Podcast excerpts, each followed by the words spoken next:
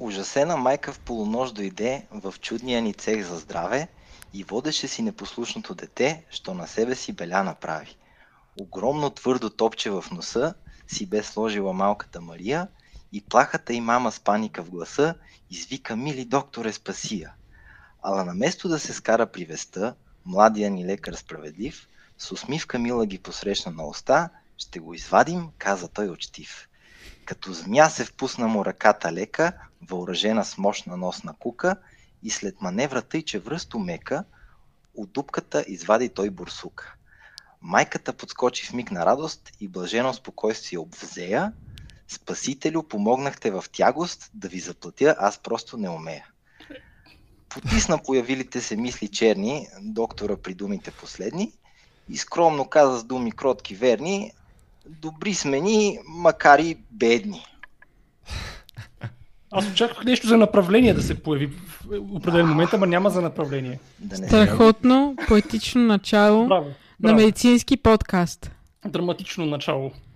А, вече имаме 100 човека на ние, което аз не мога да повярвам. А, наживо сме, Бързо сме на 6 места. Сигурно е заради известния легендарния доктор Георги. Разбира се, легендата, живата легенда ни гостува. Защо толкова късно ще попитат някои, ние не знаем защо. Използвахме в подходящия момент. Това е стратегическа карта. Като да. Югио Екзодия вадише, когато Някои трябва. биха казали, нали, че щом сте до, допрели до мен, значи положението. Някой може да се каже това, но истината е, че да пазихме до последно като карта Екзодия. Да. И, и... това е, виждате, 129 епизод. Госта, знаете, доктор а, Георги Попов. Какво да ви кажем, споделете с много приятели, все пак ни гостува инфуенсър лекар, така че това е важно да се чуе. А, специалист, ОНГ специалист, той ще ви разкаже повече за неговата специалност. Споделете с колеги, на които им предстои цикъл като мен по ОНГ, да научат нещо от сега, че е зле положението и ни дарете, дайте ни пари в Patreon. Благодаря. Това е от мен. От мен, ако може да се включа, в предварителния разговор си казахме много откровени неща, които ако дори само половината ги споменем и в живото предаване, колегите ще научат изключително много. Жестоката истина, грубата истина, която няма да е предадена в мерен реч или пък може би ще е. Но така или иначе, има какво да научите. Аз когато ми кажат, защото много често ме питат да препоръчам Унага, препоръчвам само Георги Попов. Просто има специалности, в които не мога да препоръчам никой. Искам, но не мога да препоръчам, но за Унага препоръчвам само Георги Попов. Това е положението. Да ти познаваш ли други? познавам, познавам, но... Те и университетите го препоръчват както разбрахме, той вече е включен в препоръчителната учебна програма, неговите клипове. Да, в литературата. Разбрали се офи- официално ли е всъщност? Ами, е интересно, така... опитах се да изнамеря конспекта, но Медицински университет Пловдив се крие ревностно конспектите и ги трие след изпит. Та този конспект вече не откриваем, но няколко колеги потвърдиха, че а, твоите клипове са били реално препоръчителна литература, така че влезте му в страницата, после ще пуснем реклама, ще я пуснем тук в чата, да гледате клипове и да се обучавате. Както Добре, аз ще ето... направя май месец палец нагоре, вече се насъбраха още повече хора и нека да започнем с нещо малко по-сериозно, тъй като ти си докторант в МБА от Царица Йоана, известна като ИСУ, и понеже ИСУ означава Институт за специализация и усъвършенстване на лекарите, първо да те питам, чувстваш ли се усъвършенстван лекар в българската система? Като цяло, така за опита ми, ако мога да тръгна да говоря, а, на първо време бих казал, че нали, всеки разбира се може да тръгне да търси лошите неща или пък да е с прекалено розови очила. А, ако говорим конкретно за специализацията и за престоя ми в ИСУ, а, бих казал, че така всичко взето предвид съм доволен. Взел съм от болницата неща, дал съм също на болницата неща. Мисля, че сме така генерално квит с нея като институция. А в допълнение има момента, че колкото повече време минава, откакто вече, тъй като аз не работя вече там, всъщност аз завършвам дисертация към катедрата, но от около година и половина вече всъщност не практикувам там. А, колкото повече време минава, толкова повече оценявам положително престоя си там и се радвам за а, научените и освоените неща. А, разбира се, има много такива, които не съм освоил и научил. А, но трудно е по принцип за, нали, за 4 години да се види и научи съвсем всичко. Бих казал, че е такъв един здравословен микс от неща, които съм видял, правил и прочие. Особено а, спектъра на патология, който като уши носи гърло специализант може да видиш там, е, бих казал, най-големия. Има го, нали, да, така в, в известна степен, този стария лав на, нали, на старото поколение български лекари, нали, като бях млад, ме разпределиха на село и там се научих на медицина. Нали, не искам да правя директно сравнение, нали, но а, свикваш да работиш във всякакви условия. Тиксото става първи приятел често пъти и подобен тип неща. Нали, което е, бих казал, една добра школовка а, за всичко, което така може последствие да се изпречи пред теб. А каква е темата на докторантурата? Нека да кажем към какво ще се насочени настоящите и бъдещите научни интереси. Темата на докторантурата ми е, така бих казал, всъщност наистина интересна. А, практическото и приложение нали, няма какво да си крива душата, поне към момента е много малко. А, ако в последствие, примерно, се открие лекарство за нещото, за което сега ще стане дума, че ми е дисертацията, тя вече би могла да придобие много важни и големи измерения, но това е един много хипотетичен към момента момент. Със сигурност лекарството не би се открило в България. Нали, ако говорим за единично лекарство, тъй като тук говорим за по-скоро комплексен проблем. Темата на дисертацията ми е за бактериални биофилми в областта на, на синусите най-вече, носна кухина и синуси. Това е една доста интересна как концепция, която всъщност е в световната литература. Те вече от около 3 десетилетия поне си я дълбаят много здраво. Аз, примерно, като студент, термина биофилм не го бях срещал, освен да кажем при по микробиология да е споменато, че псевдомонас ерогиноза прави упорити биофилм колонии, нали? не може да ги махнем лесно. Но а, никъде не беше задълбано всъщност какво представлява това нещо, а то е доста така от еволюционна гледна точка смислено нещо, както еукариотните клетки, тези с обособено ядро, нали, за не научните да, да, нали, зрители а, са в един момент решили, че има смисъл от това да се кооперират и да има разпределение на отговорности, както е в общество. И лека по лека се е създал многоклетъчния организъм, каквито сме ние, с едни клетки, които са примерно мозъчни, други а, еритроцити носят кислород, мускулни клетки и така нататък. Разпределение на отговорностите а, в името на обща цел – по същия начин прокариотните клетки, т.е. бактериите, по-широко познати, а, в един момент еволюцията ги е потикнала явно да направят нещо сходно и всъщност техния, макар и базичен отговор на многоклетъчния организъм на еукариотите е всъщност бактериалния биофилм. Това е колония, в която клетки от един и същ вид, въпреки че има и смесени биофилми, както и биофилми с гъбички в тях, а, имат различно ниво на муха, а, различно ниво на а, принометаболитна активност. Някои експресират различни гени, т.е. те всичките имат един и същ набор, но едни експресират едни видове, други други, което е, може да го приличим грубо на начален вид разпределение на отговорностите.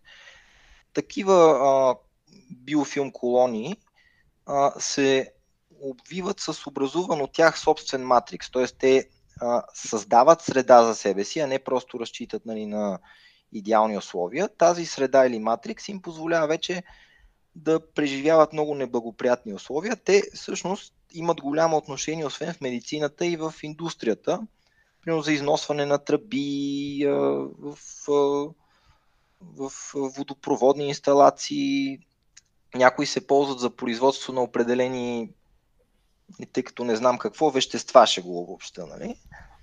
А, и в медицината проблема с тях е, че всъщност постепенно се установява, че изключително много от хроничните инфекции се дължат, въпреки че по-редно е да се каже, имат а, принос на бактериален биофилм, тъй като при много от хроничните инфекции нали, точна етиология е нали, трудно и нередно към момента да се посочва. Нали, там те са многофакторни много често. А, какво друго да кажем за тях? Те са Те винаги ли са патологични или може да са и физиологични? Не, не, не, не. Могат да бъдат, особено прино по зъби, където са открити нали, първоначално, а, могат да бъдат, в зависимост от видовия си състав, а, относително бенигнени. Тоест, те могат ли да бъдат някакъв вид защита срещу външни микроорганизми, които пък са патогенни? Тоест, по някакъв начин. Да, да, да. Вече там, в зависимост от видовия състав, мож, могат да бъдат нали, по-вредни, по-маловредни. Сега, а, има го момента колко им се позволява нали, да правят беля. В случай на така да обобщим с един хубав термин, а, разхлабен локален имунитет. Те, Това ми е любим термин. Но... Да, биха могли да се почувстват като спортистите в България вече като 90-те години свършват и те вече започват да застраховат. Да, като Галабин Боевски в Бразилия, примерно. Да, нали, т.е. паднали контрола на тях, те вече могат опортунистично да направят някоя друга белица. А, е проблема с тях е, че всъщност няма ефективно лечение, което да носи и дългосрочен ефект. Защо да няма антибиотиците? Не действат ли срещу Антибиотиците не действат добре. Те обикновено това, което правят е а, убиват тези клетки от биофилма, които са по-метаболитно активни, които са, да кажем, по-повърхностно разположените, така пространствено да, да дадем някаква представа. Нали, примерно, ако имаме едно ядро, там вътре в самото ядро, грубо, а, клетките са по-метаболитно неактивни, те са и по-далече от околната среда, откъдето могат да си набавят. Чакай малко, че получихме едно евро. Едно евро от някой. О, да. Нещо. за еврото, а не за лева. То цялото ли ще е за вас? Да. Искаш... Ще ти дадем после твоя дял. да. А... И, да, продължи. Тоест антибиотиците убиват само повърхностните и метаболитно активните което, бактерии. След което, когато а, се спре антибиотика, тези бактерии, които са били във вътрешността и са по-неактивни, метаболитно неактивни, всъщност, виждайки се на повърхността, където пак има достъп до нутриенти, кислород и така нататък, могат да започнат да стават по-метаболитно активни и те възстановяват обема, образно казано, на биофилма. А, тоест, антибиотичното лечение не води до траен и задоволителен ефект. Другото, което е, че биофилма, впрочем, това е интересно също, а, смята се, че може би 90% от бактериите в природата и в човека въобще са в биофилм конфигурация. Което има резон, нали? това, което ние сме свикнали да мислим като бактерия е планктонната форма, т.е. свободно живеещата. Там най-много да, ни, да правят тетракоки, диплококи, нали, да се сдвояват, но това не е същински биофилм. Тоест, бактерията в повечето време е в биофилм конфигурация, общо погледнато така. А, други начини, по които така, се мъчи медицината да отрепе биофилм е с различни вещества, които да разбият тази обвивка, която биофилма си произвежда. Няма ефективни. Те, примерно, за синуси варират от такива неща, като нали, колкото и смешно да е, промивки на носа с еднопроцентен бебешки шампуан. Само не ми казвай, че ще е с нетипот, нали? Знаеш какво е нетипот? Нещо, дето като чайник се слага в носа и се слага парата в него. Специалната за това не беше с такова нещо. Да, радвам се, защото да, не съм фен на нетипот. А, също а, не оказва така задоволителен траен ефект. Реално единственото нещо към момента, което се е оказало трайно да разкарва нещото е физически да бъде елиминирано. Тоест, тъканта върху която е бил филма, ако може да бъде изтъргана, нали, това, това със е сигурност е решава проблема. Е, това от синусите има ли как да стане? Ами при оперативна намеса. При оперативна да. намеса. Впрочем, при подобни биофилми са при хроничните рани на диабетици. Да. Крайниците, които им се развиват, там всъщност в самата рана има биофилм. А как се доказва наличието на биофилм? А, това е много интересно и всъщност тук вече отиваме към същността на моя труд, който за българските стандарти е революционен. А всъщност, за да докажеш биофилм, не стига да а, докажеш бактериално присъствие, а трябва да се докаже структура. Тоест, а, трябва ни някакъв вид метод, който или да показва с изключително увеличение определени структури, които знаем, че отговарят на биофилм, или ни трябва метод, който е вид генериране. И този е метода, който ние сме избрали, който е с така наречения конфокален микроскоп. Това е микроскоп, който снима слоеве в рамките на една проба. Ние отсветяваме пробата от тъканта с определено багрило и вече с този микроскоп може да се види на различни нива. Нали. Тоест това ни дава една триизмерна представа за това, че нали, не е просто една бактерия, ами е конгломерат от бактерии. Виждаме отдолу, че примерно има лигавица и по този начин нали, може да го дефинираме като биофилм. А, сега, един малко по-общ въпрос, на който може да сме на различно мнение, но смяташ ли, че въобще в България може да се прави сериозна наука? Аз съм убеден, че не може. Особено в рамките на докторантура в дадена клиника, където ти имаш и чисто рутинна работа с пациенти. Въобще възможно ли е ние да сме на средно европейско ниво? Не казвам на високо, ами на средно европейско ами, ниво. Ами бих казал трудно, не изключвам възможността някъде това да се случва, но а, ако говорим чисто за вероятности, то а, шанса да е нещо, което да е революционно, да променя медицина и така нататък, да, вероятно на места може да се случи такова нещо при нали, добро стечение на всички обстоятелства. Тоест аз не изключвам варианта да има такъв момент. Аз го изключвам, но, но ето... Е, много трудно и нали, е, има фактора късмет. Смисъл, може винаги на, с късмет нали, нещо да се открие доста пък революционно. Имайте предвид, че в България доста се смесват двете специалности, клиничната и научната. Мисля, че някой от гостите ни, вече не помна кой, а, ни беше споделил, че нали, от чужбина, че там се разделя на академична и клинична специалност и клиницистите си просто клиницисти не стават нито доценти, нито професори, просто са си лекари. Докато тук а, станеш клиницист, после бързо станеш а, доцент, професор, и така нататък, пък а, някакси се, се опитваме всичко да заграбим. Сега гледат ни много хора, но някои от тях не са а, медици и те вероятно не знаят, че докторантурата е един от начините да се вземе ефтина работна ръка. Тоест, този човек влиза в клиниката, започва да работи в клиниката и му се плаща съвсем минимално. Само за докторантурата не е започнал специализация. Това е масова практика, няма какво да се лъжем. Сега при доктор Попов най-вероятно не е станало така, но при и мен не беше младите... така. Да, аз първо си започнах специализация и в последствие докторантура. Но сега а защо масово... избрал на Г малко да започнем така? А, по... Ами, сега тук нали, малко отиваме към да си разкажа семейната история. А, моя баща е Ушиноси Гъру, бих казал един от най... Естествено, че ще го кажа, нали, добрите в България. А, включително той се занимава с оперативна дейност, онкологична. Без така свяна ще кажа, че е най-добрия в България за операции на паротидна жлеза. Чудесно. С околушната жлеза тук, която е слюнчената жлеза.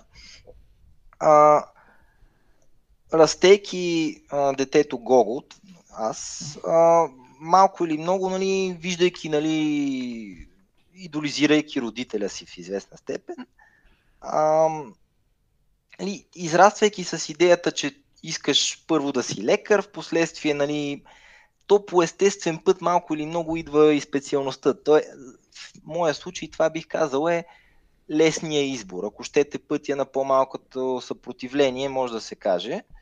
А, Ма ти след като си го казваш това, нали, ти си кандидатствал с интервю, имаше ли фаворизиране в този случай тогава? В като... моя случай бях сам на интервюто, така че независимо от фаворизиране или не, нали, нямаше да. Добре, как, как, става, добре, как става това за унага да, да си сам на, за кандидатстваш? Аз като кандидатствах имаше 27 човека за 9 места. Как става тази работа? Ами, може и да не е толкова желана специално според. А, желана е, желана е. Зависи от времето и в, как да кажем, зависи от периода на времето. Аз не чувам Но, много а, така. При мен, сега, разбира се, може нали, да до някаква степен може би справедливо. Някой ще каже, а той нали, баща му е близък на шефовете там. Нали, може, нали, не е имало в моя случай някакви коментари. Аз лично живея с мисълта, че ако питате някой от моя курс, нали, като студент какъв съм бил, е, сега сигурно ще се намери някой, който ще каже лоша дума, но като цяло репутацията ми, бих казал, е много добра и нали, а, там не, не е имало нали, баща да те пази и да те получава. Бих казал, че така бях от по а, уважаваните личности. Нали. Защото сам си го постигнал. Което пак е по-скоро, е, тук е и възпитание, нали. Mm-hmm. То има го момента, че, нали, ако смея така да кажа, качеството поражда качество. Да. Ти в предварителния разговор ни каза, че по-скоро вече ти си по-така известния и нали е, ти си... от възрастовата група пак. Нали. Да.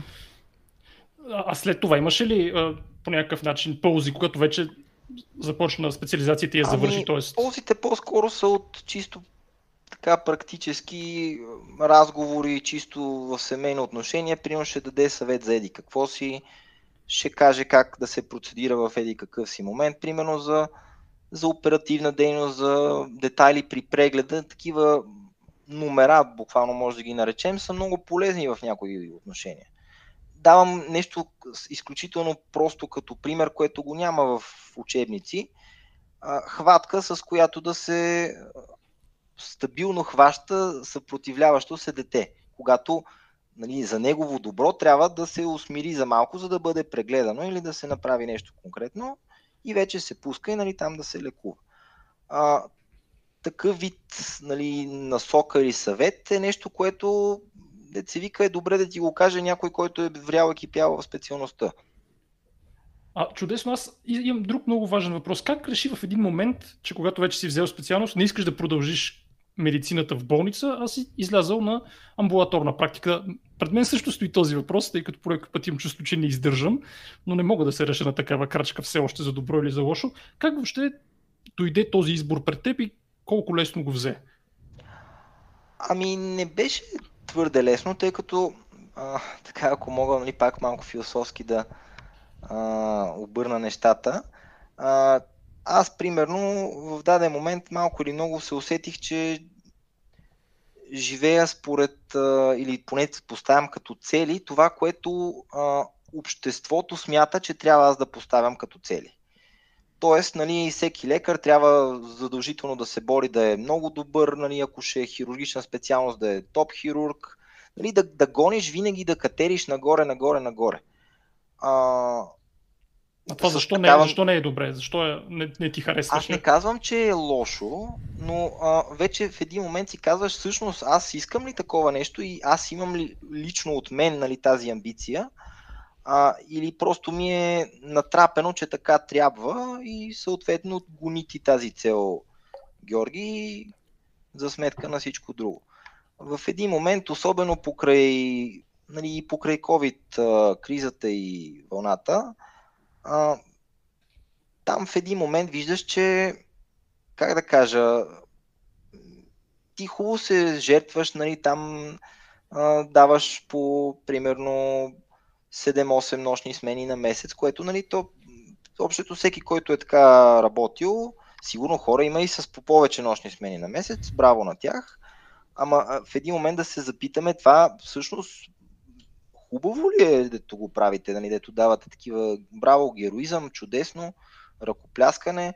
То в един момент е малко вид садизъм това. Нали, е, нали, да се хвалиш колко много нощни смени даваш, колко много извънреден час и труд даваш. Това всъщност ние искаме ли такова нещо? Или го правим заради, нали, защото така изглеждаме герои в собствените си очи?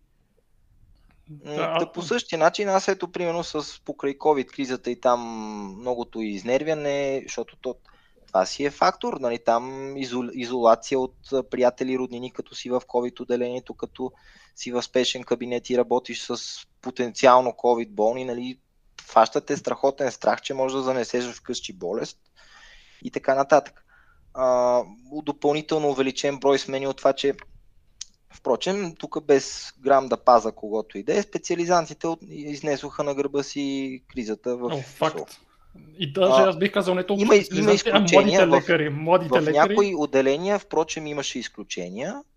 И там и специалисти даваха смени наравно с малките в COVID отделението. Ма, ние всички давахме, това... които бяхме нехабилитирани, ние всички давахме. Аз затова казвам, че младите лекари изнесоха COVID кризата. Това отваря допълнителен брой смени, които човечето, което е отишло в COVID отделението, смените му трябва да бъдат разпределени между други хора. Тези хора са пак специализантите. И няма помощ а, от нали, Радецки пристига с гръм, няма. А, покрай това аз тук даже ще отворя тема малко да полаская един от вас, трима ви. Той си знае кой е. Отключих и мигрена, а, с което даже смятам, че малко съм се отървал.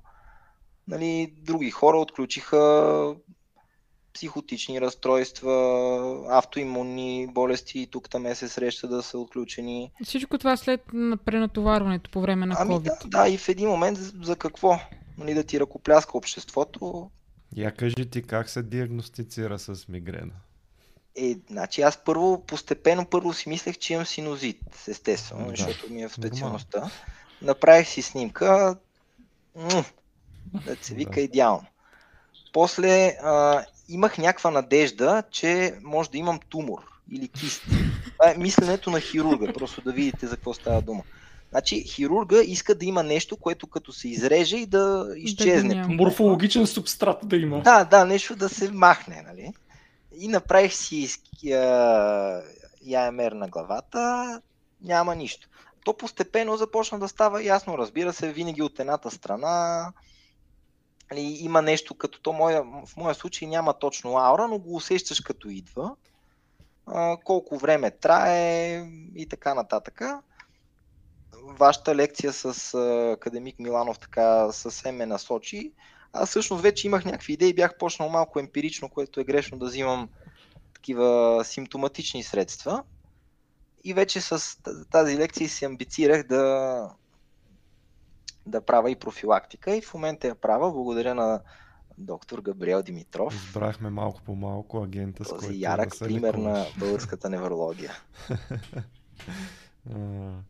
Еми, надявам се да сега да си по-добре вече. А, добре, добре. Кажи сега какво става в е, друг важен въпрос, преди да стигна чисто медицинските. Между другото, има много медицински въпроси от групата Научна реалност. Дайте палец нагоре, станете Patreon и вие ще имате възможност да задавате въпроси. Но преди да стигна до чисто медицинските въпроси, мен също ме вълнува. В амбулаторната практика първоначално ти ми беше казал, че работиш с направление, сега казваш, че не работиш с направление, за което те поздравявам, защото аз казвам, че направлението е тумор за българското здравеопазване. Как стигна до този е момент, в който вече можеш да си позволиш да не приемаш пациенти с направление. Това е изключително ми, ми интересува. Сега в случая това е много тясно свързано с а, къде работиш и как да кажа какъв пациентопоток имаш. Аз, примерно, не си правя иллюзията, че, нали, надявам се личи по а, моята младоликост, че нямам десетилетия практика и нали, армия от верни пациенти, които да ме гонат навсякъде. Тоест в известна степен, в моя случай, зависиш от това центъра, да ти осигур... където работиш, да ти осигурява пациентела. Ти, разбира се, трябва да правиш нали, някакви отстъпки. Примерно да кажем, по-лесно е да привличаш пациенти, ако кажеш, ето аз ще работя събота и неделя. Да. Никой не обича събота неделя да работи, ама тогава хората волю-неволю се чуват къде да отидат и айде сега компромис правят, отиват при Георги Попов. Да. И, и не искаме, ма на, сега какво да правим? А, съответно, вече от пациентопотока зависи доколко може да се премахне това, което никой не обича да прави, да се работи с направления. Чисто като себестойност, а, ставало е дума, вероятно в момента касата е с направление един преглед се реимбурсира на 34 някакви Не ме питай, аз не работя с направление, не добре, знам. Добре, а, общо взето няма място в София, където един преглед вече да не е 60 лева поне. Най-елементарен. Това... Говориме съвсем елементарен първичен преглед. Да, да, да, да, да, да, да. А, което някакси как да иска някой да го, нали, да работи за а, а, нали, тази сума, която казваме на най-ефтините места 60, общо взето а, индикатор за това пазарно каква е реалната нали, цена на това нещо. И в един момент идва Националната здравна осигурителна каса и казва, не, ти ще работиш за почти двойно по-малко, ще ти оценяваме същото време. Нали? И пациентите са недоволни, защо не работиш в направление. После те псуват и плюят, нали, че ти си някакъв много. И в моя случай чак толкова пък, нали, не плюят и не псуват, нали, но но в общия случай Добре, че не си се срещал с такива хора. Примерно си плащат прическите за 50 лева. Да, имайте предвид тъкмо това ще да кажа, че фризьорите един маникюр няма по 40 лева в София и като питаш защо е толкова скъпо и маникюристките ми, нали, имаме много клиенти, ценим си работата и труда, пък ние тук учим 6 години, отключваме мигрени. По отношение на направленията, бих казал, че с направления има смисъл да се работи, ако иначе ще си клатиш краката 3 часа. Нали, в такъв случай по-добре прегледай там един-двама с направление, нали, за уплътняване на времето, така да се каже. Хората може би не разбират, те смятат, че лекарите нали, са длъжни да приемат всеки с направление, обаче не разбират, че ако иска да се направи някакъв оборот, за който си струва да се работи, просто трябва да има конвейер. Невъзможно е да работиш с направление без конвейер. Това е една от основните причини аз да не, да не правя консултации, включително и платени, между другото, е, че наистина в един момент става всичко тръгват по някаква писта, и не им се обръща внимание. Това съм го забелязал, даже ние в предварителния разговор си говорихме колко е трудно нали, да отделиш 5 минути да изслушаш пациента. То се прекъсва на първата минута, за да се пести време или да се пише нещо, или да се прави нещо и съответно не се върши както трябва. Аз да, това... Нали, това специално е нещо, което всеки, който работи повече амбулатория, аз сигурно и аз след някоя година ще стана повече така и по-малко търпелив аз не, не изключвам себе си, че и аз сигурно катера приказка за, нали, за стълбата там от Смирненски. От Смирненския, да. Смирненски, добре. Хубаво, че не се изложих. А, тоест, сигурно с като стана на 40-50 и мене ще ми е вече толкова втръснало, че и аз сигурно ще почна да прекъсвам и да карам по айде, айде. А, но факт е, че нали, много важно е някой, път, някой пъти да се малко повече време и внимание отделя, когато видиш, че има нужда обаче. Тъй като често пъти наистина случаите са семпли.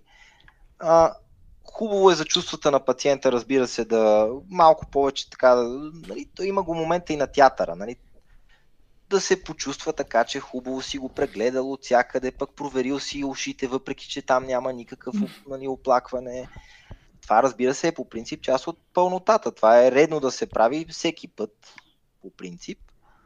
Ам, но нали, има случаи, които просто изискват малко време. Като поразпиташ една идея повече пациента или родителя на детето, може да тръгнеш към определени насоки, които всъщност да открият нещо доста важно. Аз, между, между другото, те поздравявам за това, което каза, защото аз съм стигнал до извода, че прегледа или лечението е ритуал. То не е просто да кажеш какво трябва да се прави, дори да е научно базирано, ми трябва да обгрижиш пациента, да се почувства а, специален, да се почувства в твоите ласки, да, нали, да е видяно всичко, след това да разкаже на приятелката си, на, да клюкарства колко добре е минало всичко това е ритуал. Това наистина е ритуал, Аз който... това отношение съм много доволен, защото нашата специалност неврологията изисква преглед и анамнеза от главата от до краката. И когато много често пациенти идват супер разтревожени за симптоми, които не са тревожни, когато ги прегледаш от главата до краката, буквално след прегледа те вече казват аз съм по-добре.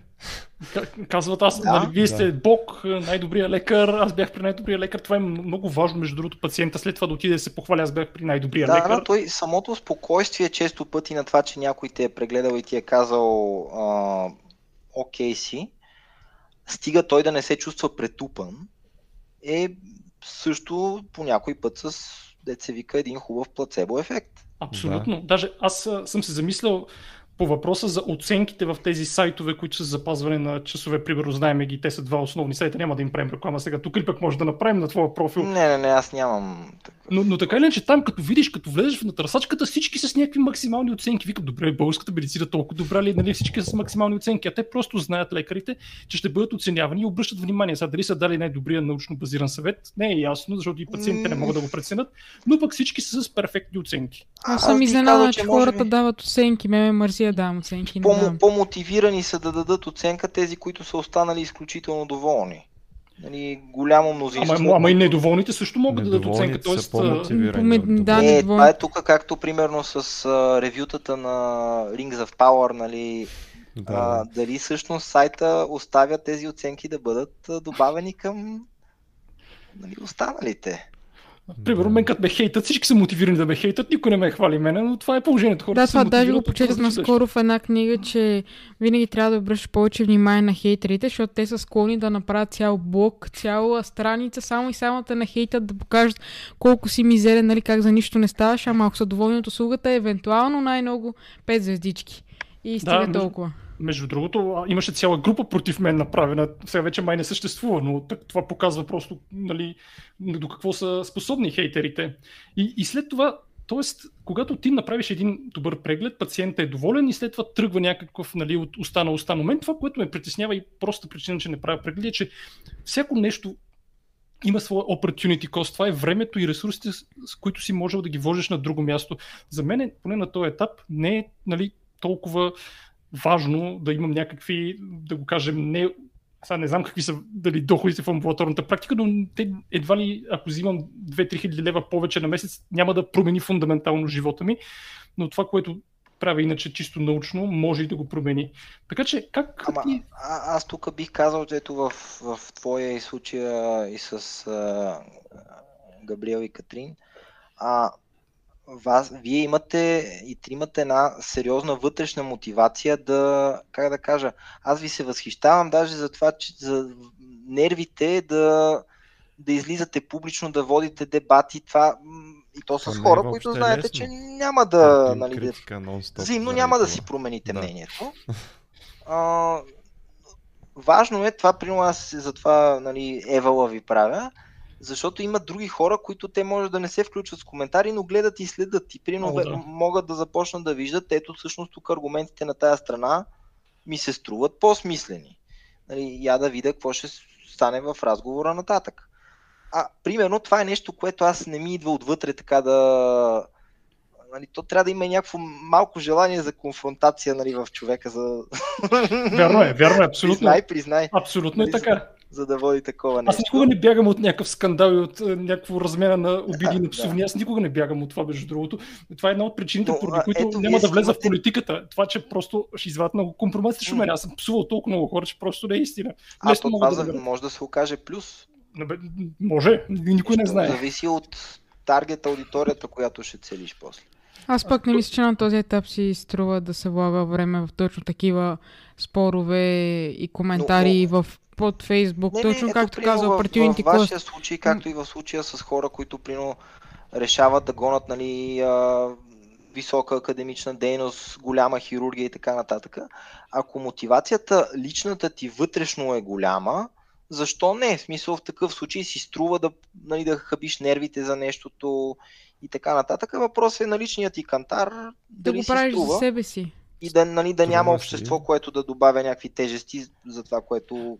А и друго нещо, само да затворим темата за прегледите. Аз а, имаше един момент, в който при доста години, между другото, беше аз, понеже няма какво да се лъжеме, в миналото имам такъв опит с прегледи, но а, имаше един момент, в който осъзнах, че примерно целият ден имах прегледи, изкарах някакви пари, които за времето си бяха доста добри и си казвам, чакайте, че идва Сийка Печева преди. Не съм съгласен с сляпото следване на научно. Спирам да чета, но благодаря за, за едното евро. Така, за сляпото следване на научно базираната медицина ще ти дам рефънд, въобще не искам да слушам глупостите. То вече загубени парите по веригата, това е едно евро. Така, а, значи, а, осъзнах, че имаш таван, над който не можеш да минеш да прегледите. Тоест, колкото и да вдигаш цената, примерно, в един момент имаш, да кажем, 8 работни часа или там колкото си прецениш на денонощие, и над него не може да минеш. Тоест, дори да ти е запълно всичко и дори да вдигаш цените, ти пак, примерно, над определен таван не може. Докато, примерно, ако станеш феодал, нали, и колиш и бесиш и, и вече съвсем се променят нещата. Да, но, нали, па, как да кажа, тук факт е, че а, за да станеш феодал, това е един път, който включва малко или много жертване на, на, на морал в много степен. Сега, за някои хора това нали, не е, бих казал, те не мислят въобще в такава насока, а, при което няма вътрешен конфликт. А, за други хора нали, не е чак толкова така. А, по отношение на прегледите, аз по-скоро даже бих казал обратното, зависи от, нали, разбира се, от специалността, но един приятел наскоро даде един не лош пример. Автомонтьорите, каза той, те предпочитат да правят много малки ремонтчета, вместо да се сванат с някаква кола, която е леш и да се мъчат да я оправят цялата. Да, това ще е по-скъпо. Обаче те за същото време могат да вземат, нали, да направят 10 малки ремонта и да вземат примерно дори двойно повече, отколкото за колата.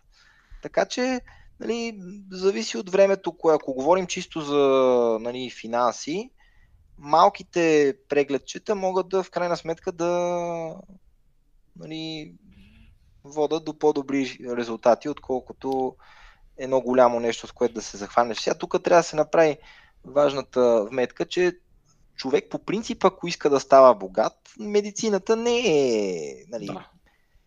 дори, дори един феодал чак такива приходи, колкото примерно един човек, който се занимава с някаква търговия така на горе-долу добро ниво, бих си представил, че първо, че феодал ставаш на примерно 50. Минимум. Е, да. А... Кой ще им даде пари? Получавам и едно евро за маникюр, защото гаджето ми е... Няма да казвам какво. да, хейтът ни като ни дават по едно евро всеки път, което е чудесно. А, някой Добре. си хаби картата на майка си, за да им хейти.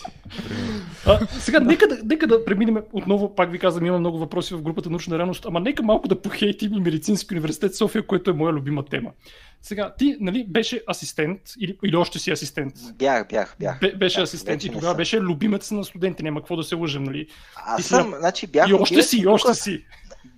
Да, обаче и тук нека тези, които ме гледат нали, до година ще завършват, малко да им оври главата, па поканете ме веднъж на балбе, като любим, нали, там. Еми, айде.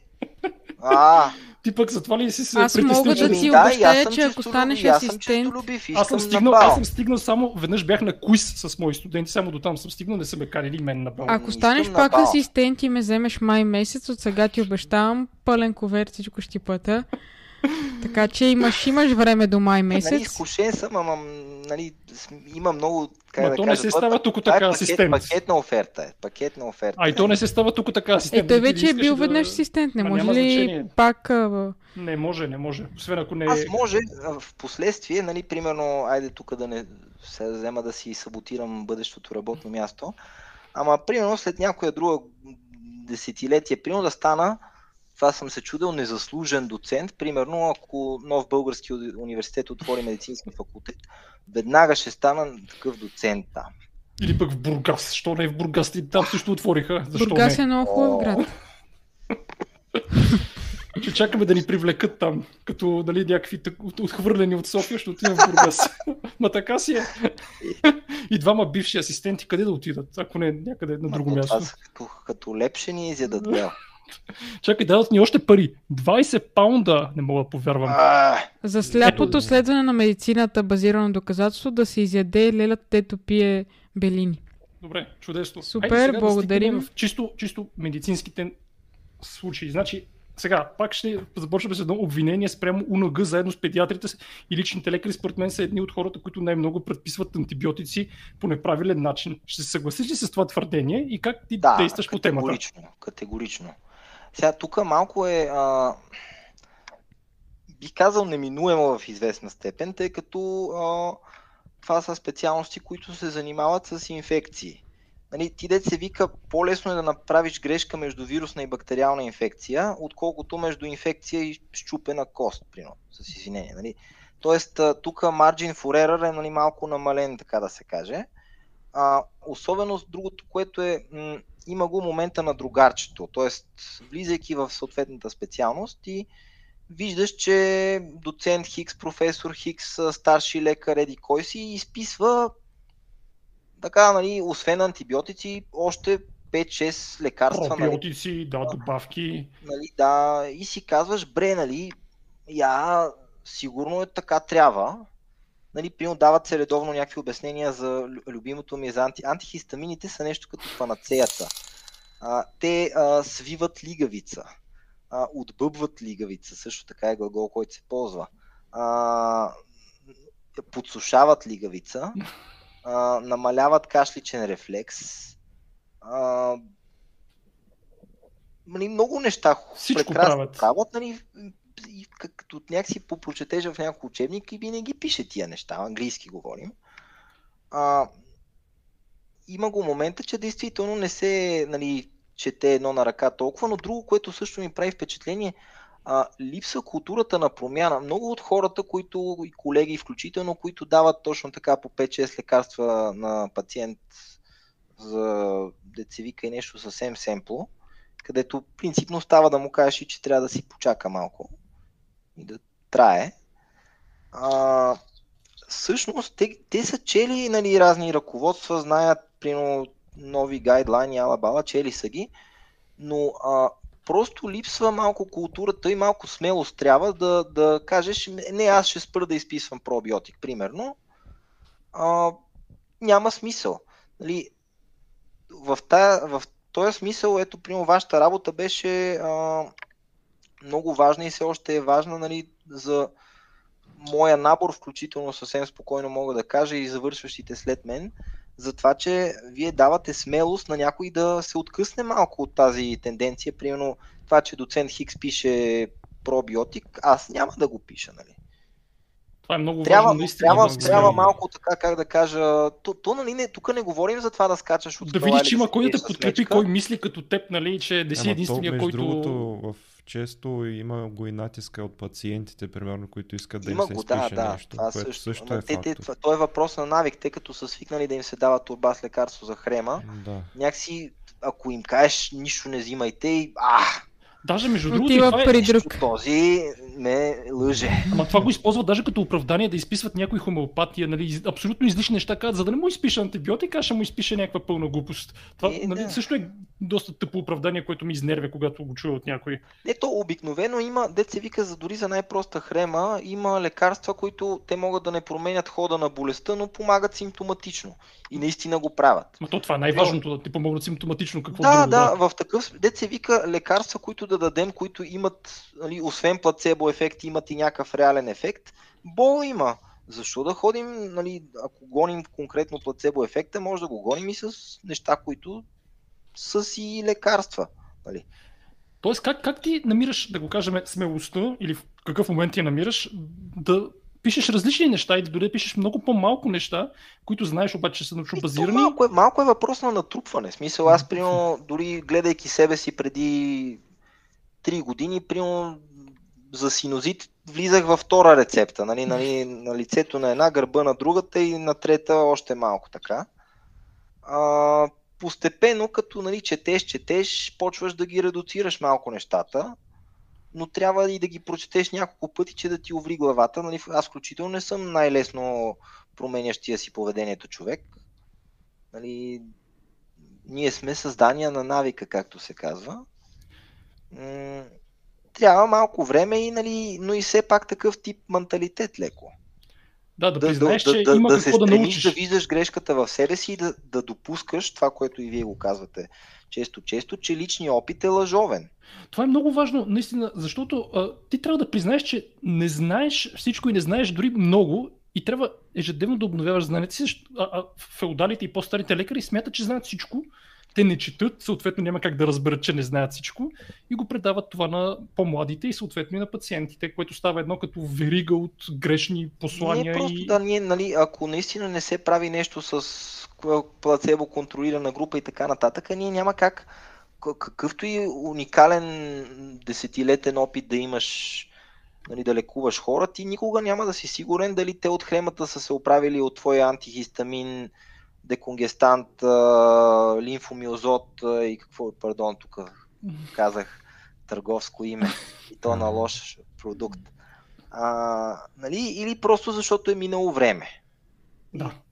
От такава гледна точка, както и примерно за бактериална инфекция, ако приемем, че е такава, ти си му набичил антибиотик, дал си антихистаминчето, нали, за да подсуши, отбъбне, намали кашличен рефлекс и така нататък.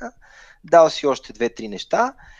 Нали, а, човек обича, иска, да, иска да ласкае себе си, че защото е такъв майстор и е оцелил точната да. комбинация нали, на сейфа, затова пациента се е оправил, а той всъщност се е оправил под антибиотик.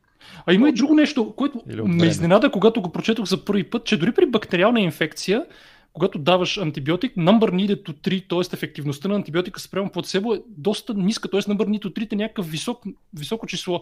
Не е нали да кажеш на всеки, който му дадеш антибиотик, помага над плацебо. Ами ще има хора, които от само себе си ще се излекуват, нали? чисто имунната им система ще ги излекува. Т.е. антибиотика не е толкова по-добър от плацебо при клинични проучвания, да кажем, при определени инфекции. Не казвам при всички, особено не при сепсис, например, но при някои инфекции могат те и сами да си отшумят, включително и бактериални инфекции. Да, но, но примерно да кажем за, за много патологии антибиотика се дава включително нали, предполагам, че част от логиката на разните нали, препоръки е, а, че целим по-сигурно предотвратяване на осложнения.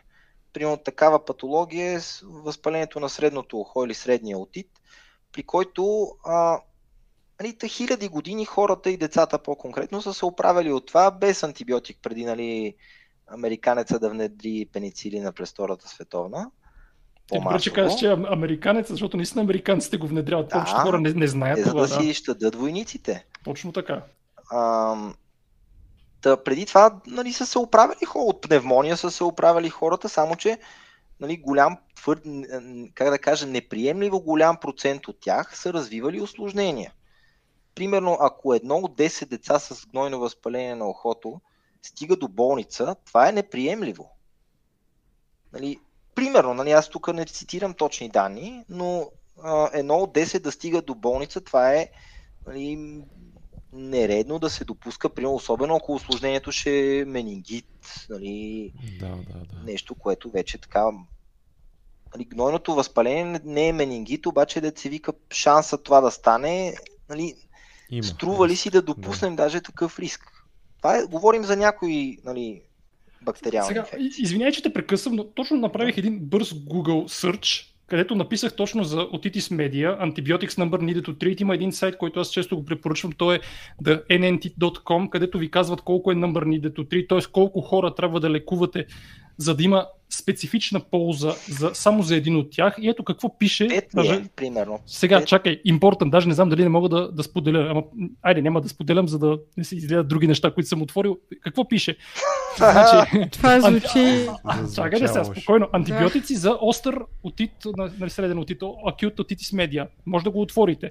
The nnt.com, нали, Antibiotics for otitis media. Казват benefits, а, значи ползи от антибиотиците, нито един а, none had fewer serious complications, т.е. по-малко сериозни осложнения, но има хармс, един от 9 има диария и не знам си какво и сега ще видим къде е No benefit found. Пише Antibiotics for acute otitis media, заключението е No benefit found и пише в червено. Това е положението. Нали, ето, дай, ай ще споделя. Сега ще видите какво съм отворил, но добре, ще споделя момент само да видя как точно ще стане. Защо толкова драматизираш? Ще отворил някой пиратски сайт. Не, да... тук бих малко направил а, забележката, че много зависи в случая какво разбират те под остър acute С каква инфекция, примерно? На, не, не, това е спектър от неща, които нали, англичаните обичат много Ви, да... Виждате ли го? Да. Да, да изкажи се.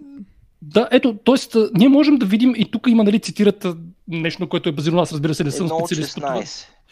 А, тук е с болката. Да, едно от 16 спомагат pain reduction след 2 до 7 дни, но няма по-малко осложнение, няма по-малко recurrence и няма по-малко болка в рамките на 24 часа, пък един от 9 има осложнение диария. А това е от 2018 да, да, да това по примерно не е навлязло в официални препоръки. Еми, не знам, аз нали, не, не съм чел официалните препоръки, но казвам, че нещата, нали, ако говорим от гледна точка на NNT, са по-сложни, не са толкова очевидни, защото много хора си мислят, нали, че за всеки трябва да, едва ли не, всяка инфекция трябва да се лекува, даже спирам го сега да не би Пак тук много зависи точно какво се разбира под acute otitis media. Нали, примерно ако ползваме латинската класификация, която е малко по-подробна, това включва неща, които са от а, възпаление на Евстахева тръба с дефицит на налягане в средно ухо, през нали, тъй наречения остър мирингит, остър серозен отит, където даже още не говорим за гноен, и чак на края на този спектър от състояния е гноен отит. Тоест тук, ако не се уточни по-конкретно, нали, ако допуснем, че говорим за гноен отит, хубаво, ама ако говорим за другите, Нали, да, но, но, просто се знае, че нали, не, не трябва антибиотик. Но, но по-скоро, по-скоро моят фокус беше върху това, че нали, не всяка инфекция, да кажем, на ухото или на средното ухо трябва да, задължително да е последвана от антибиотики. Да, да, да, безспорно. А според мен тук акцентът. Тоест, логичното, логичното не е правилно в този случай, както и в много други случаи, защото много хора смятат, нали, аз имам инфекция, имам примерно болка, температура и така нататък и, и задължително трябва да получа нещо. Даже някои лекуват температура с неясен происход с антибиотик, което е груба грешка. Но, но нали, това е доста дълга тема. По-скоро това, което исках да наблегна е, че ежедневно трябва да се чете и да се знаят тези неща в стандартни ситуации какво казват препоръките. Сега аз тук не твърда, че това са официални препоръки. Те не са. Нали, това е някакъв сайт да nnt.com, но показва, че нещата са много по-нюансирани, отколкото не повечето просто... лекари си пред... да, представят. Аз не, не просто това тук трябва да се вметне и аз, аз, не, аз не чета нови препоръки всеки ден. Нали, да, знам, че принципно е много хубаво. Не мога това да го правя всеки ден.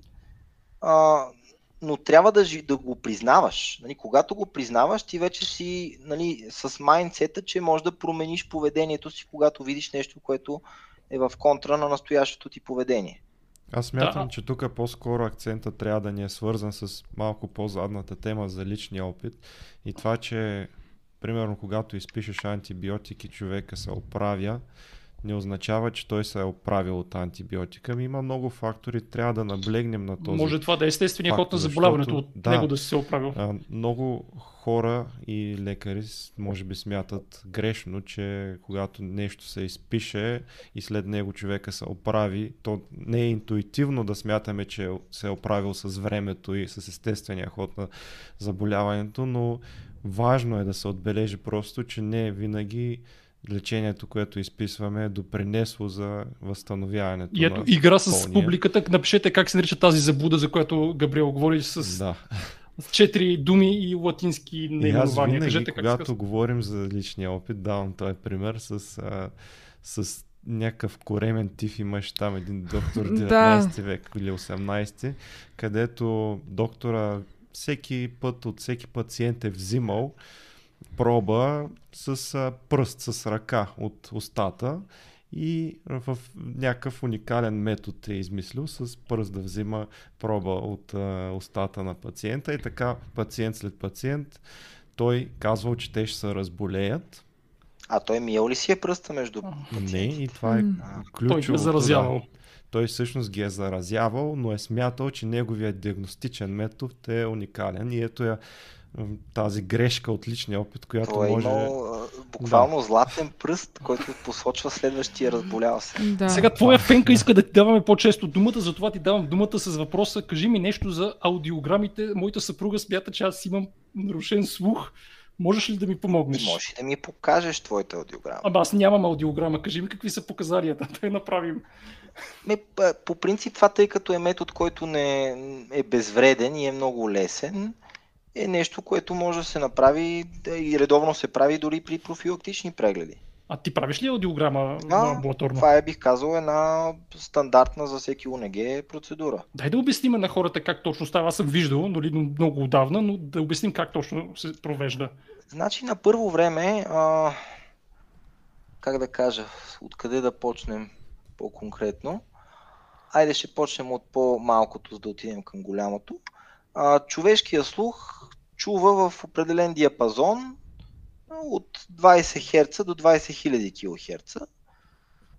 Като по принцип а, за нормалното ни чуване не ни трябва целият този диапазон, ами един по-тесен диапазон, който е така най-общо казано от 125 Hz до около 8 кГц. Така, говорим за ежедневие. Нали? Няма такива звуци, които толкова да му трябват на човек извън този диапазон. А, какво представлява аудиометрията? Всъщност тя е а, чист, а, pure tonal аудиометрия, или т.е.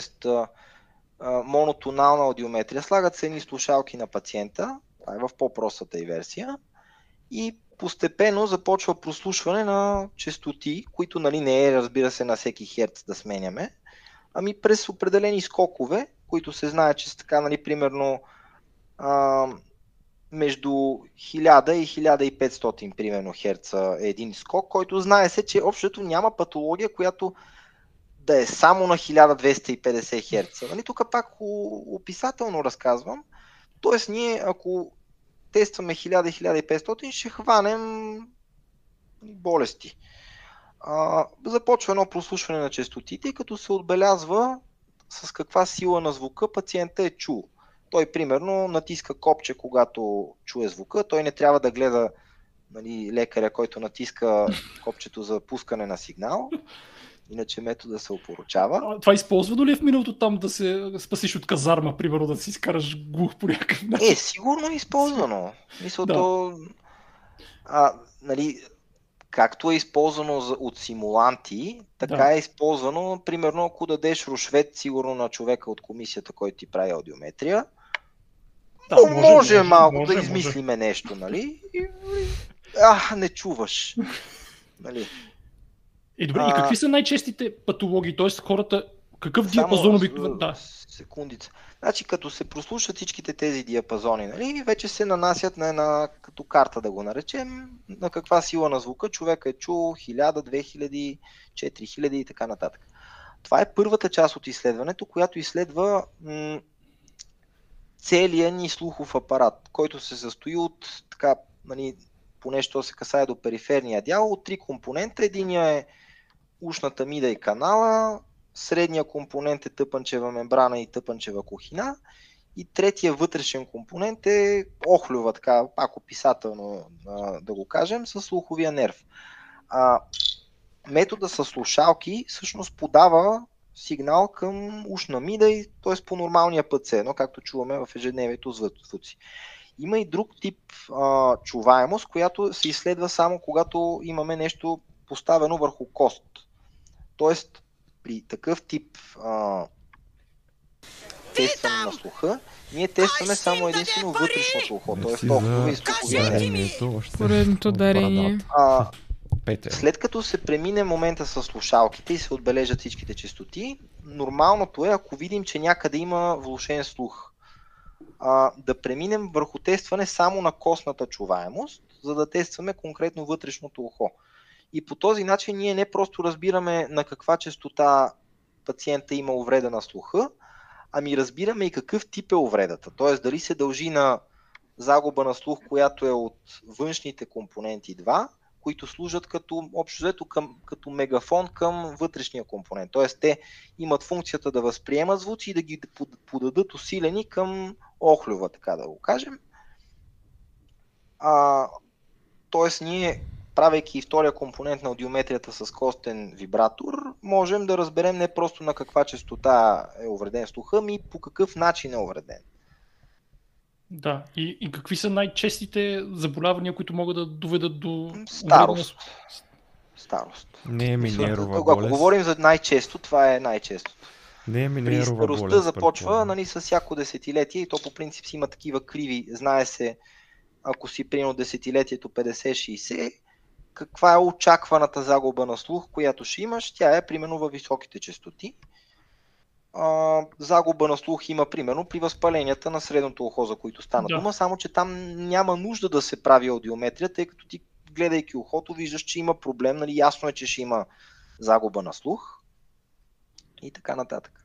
Добре, а с друго, което винаги ме е вълнувал, като бяхме Аудио, студенти... Аудиометрията, извинявай, само че прекъсвам, в този смисъл е метод, който допълва прегледа. Да. Ние много често я използваме, то мисля, че е задължително по пътека световъртеж да се да. прави аудиометрия.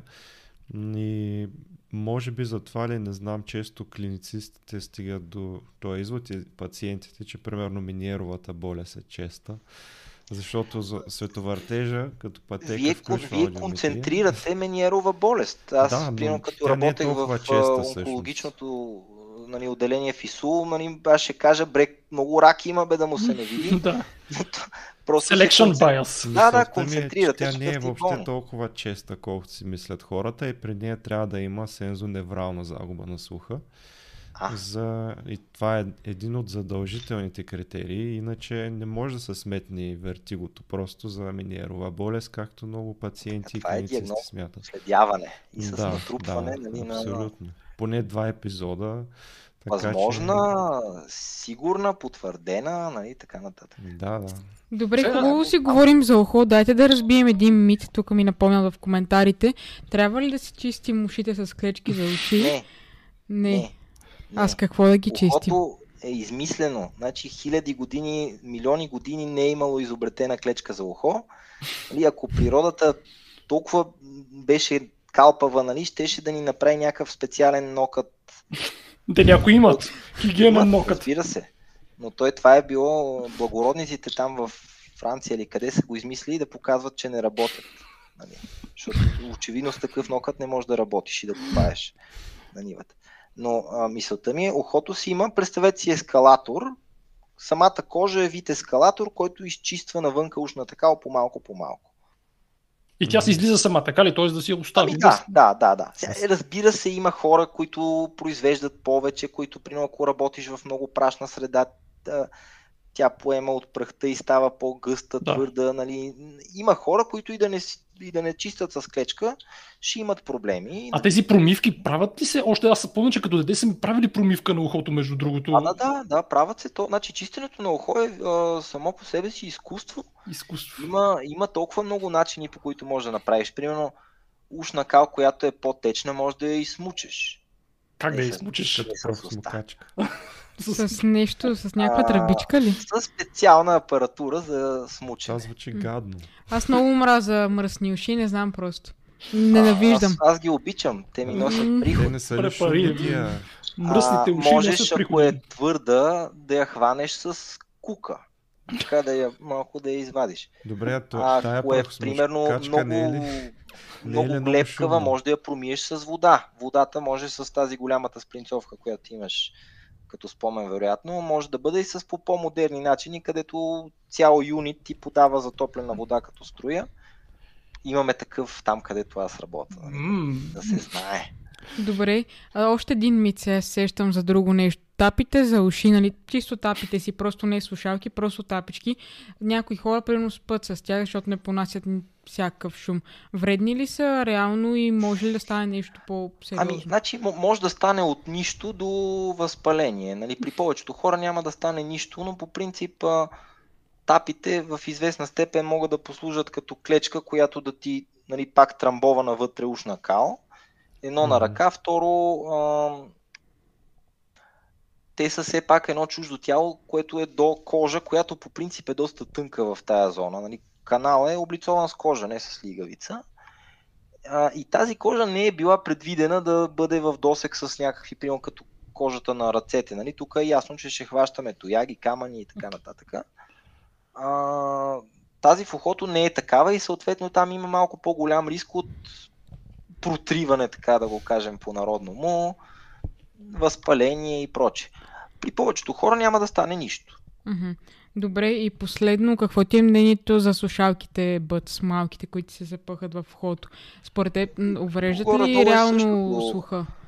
И ако не се пуска по-силно, не. Не. А, за активното канцелиране на шума, знаеш ли как се случва или? Има Бял такива. шум ли? Какво имаш предвид? Има такива Ми, нали слушалки, има слушал... които а, Има такива, използват... които дават звука се едно а, го чуваш с ушна мида, ако това Не, имаш предвид. използват микрофони, които са поставени отвън на самите слушалки. Те хващат звука и го канцелират и така намаляват шума. Нали има слушалки, които изолират Аха, шума, те реално да, започват да, да. от а, пе, Излъчвайки друга някаква, някаква частота, която е обратната природа на тая, която идва отвънка и я канцелират. И за първи път са използвани от пилотите, авиопилотите, за да изолират шума. Това не го бях чувал. Да, и нали... А това, то... между другото, аз четох, че е добре, че сега се прилага широко на пазара, тъй като хората имат а, възможност да слушат музика и изобщо всичко друго, като използват по-малко децибели, така не си увреждат слуха. Защото реално е най-увреждащото да. слуха е да си усилиш на Ти максимум. го надуваш, за да, да. нали, да разкараш тези външно. Active Noise Cancellation слушалките разрешават проблема, като просто отказват шума, който идва отвънка. Да. Ако някоя фирма ми предложи Рошвет, ще взема да ги препоръчвам. Да. И те са по принцип премиум слушалките и брандовете. Еми, ето още, значи по-голям Рошвет. Тъпички са, да. Да. Аз си дадох цялата първа заплата, за да си купа слушалки. Признавам се за гилти. Знам. Мен ме интересува Е, силния е, шум, е. може, може ли да увреди слуха, примерно ако някой работи, де да знам, няма, примерно в дискотека, ако работи... О, да, да, Да, уврежда. Сигурност. Уврежда А ако носят там тапи, примерно да ги спаси по Е, някакъв това начин. намалява в известна степен, нали, все пак зависи тя тапата, да кажем, успява да намали някакви децибели на шума. Нали, то, това е принципа на антифоните. Нали, при Мгм. професии, които са Само, си че изложени. това. антифони са пасивно отказващи, т.е. само с физическа бариера, а това вече новото е активните. Да, да, да. Новото. Представи чудесно. си антифони с пасивно и активно. Мисля, че на пилотите са такива, за да не си нарушават слуха. Е, какви неща. Трябва да викнем пилот, да го питаме. Аз още помня интернет като от домашния телефон се хващаш. Е, и аз го помня това. А па- друго, като говорим за стари технологии, я да кажем нещо за пробите на Рине и Вебер, които мен винаги са ме вълнували. Дали още се правят или това са Клас. находка. О, това как се нарича? Кам, съм- камертон ли се нарича? Камертон, камертон. Това между другото, и аз тук примерно е а, нещо, за което пак ако може да се върнем по-рано към темата, а, е едно от нещата, за които така много дължа на баща ми като, като подход. А, тъй като той изключително много винаги е държал на пропедевтиката, т.е. с прегледа колко много може да се установи. Камертона е такъв метод изключително прост, който може да го правиш в амбулаторни условия. Същевременно може, особено в комбинация с просто това да погледнеш вътре ухото, да даде изключително много информация. Това а, има го като метод, включително в нови западни учебници си го казват. Да, това е нали, viable метод. И, значи той не, по принцип трудно може да се ползва за точна диагностика и даже не е редно. Но той може да ни насочи за нещо. Примерно, е тук, пример, ако мога да дам един пример, така е хем младите да, да се получат. Нека да го демонстрираме даже, може да го демонстрираме как Да, се е, да демонстрираме. Значи камертона има различни частоти на камертон. А, по някакъв начин се активира или с щипване, или с удар, примерно по ръката. И вече различните проби са, може да се сложи на челото, да питаме пациента на къде чува звука по-силно, което при един вид загуба на слухоти в едното, в, при друг в другото, тук да се слага, пред ухото да се слага, може да се комбинира с един балон, който надува вътре и Мисля, дава че налягане. в произвежда ла, нали? Кое? Произвежда ла. Музикалният тон ла. Камертон. А, виж, това не знам. Аз, аз съм по-прост човек. От такива Ма неща не каза е разбирам. правилно ула. Е, не мога. Ама, А, Използваш ли го рутинно в работата или просто Да. правиш... Категорично Използваш го се. използвам рутинно. Има ситуации, които е изключително бърз и много ефективен за ето тук историята, пример за това как някои пъти просто трябва да се обръща внимание и малко да си кажеш, абе, я дай тук още нещо да го изследвам този пациент. Може да си много сигурен в диагнозата, има моменти, в които си струва е така от съмнение към себе си да посегнеш да направиш още малко. А, Е, сега чета... Даже два примера ще дам. Първи пример, а, една така доста добра моя приятелка, с която там 2013-2014 окупирахме университети, въобще нали, революции правехме срещу БСП. А, вече станахме по-зрели, нали, уядохме се и така нататък. А, тя веднъж ми насочи към мен брати, който а, оплакването беше, че му глъхне ухото. Което обикновено, нали, деца вика от 100 такива пациенти, примерно 90 ще нещо е било на течение, малко е било надухано ухото, от което нали, вентилацията на средното ухо така не е идеална, примерно. А, гледам глас, съответното ухо, нали, изглежда точно такова, едно леко не съвсем светла мембрана, което си кажеш, а да, той нали, нищо особено му няма. Тук прави ги тия упражнения да си нали, изравняваш налягането. А той самия пич такъв казва, да, нали, глъхне ми ухото. И аз казвам, о, нали, ясен си ми ти. Ма викам, Абе, я да видим с камертона какво ще стане. Звънвам го, ето сега да изпитам. Ти, Габриеле, знаеш ли ги методите? Знам Аз... ги за Рене и Вебер. Вебер е по средата, а, на къде латерализира. Това е Вебер, а да, Рене е... точно така. Слагам да. го на челото и какво очаквам при него? Очакваме да отиде към болното ухо, както се случва при проводна загуба. Тоест, както примерно ако зрителите в момента си запушат ухото и започнат да говорят ла-ла-ла, ще започнат да чуват кантене в всъщност запушеното ухо. Тоест ние с запушването симулираме в случая проводна загуба. Загуба, която е от външното, от мегафона, както отдеве го нарекохме. Тоест очаквам при него да отиде към болното ухо и чиста работа, надувай си ушите, ала бала, оп, отива към другото ухо. А, и тук викам, бре, каква е тази работа? Я пак да видим, пак отива към другото ухо. И викам, а, я аудиометрия да отидеш ти. Аз тогава нямах нали, при мен налична. Отиде, оказа се, че момчето има неврит на слуховия нерв и а, просто а, той си малко така, как да кажа, подценявал оплакването, защото беше много зле чуването всъщност от тази страна. А, и даже го приехме, там беше на вливки няколко дена с стероид и се оправи. И аз си дам сметка, аз тя дано да не, дано да ме гледа, дете се вика, може да ме почерпи нещо. А, въпросната приятелка.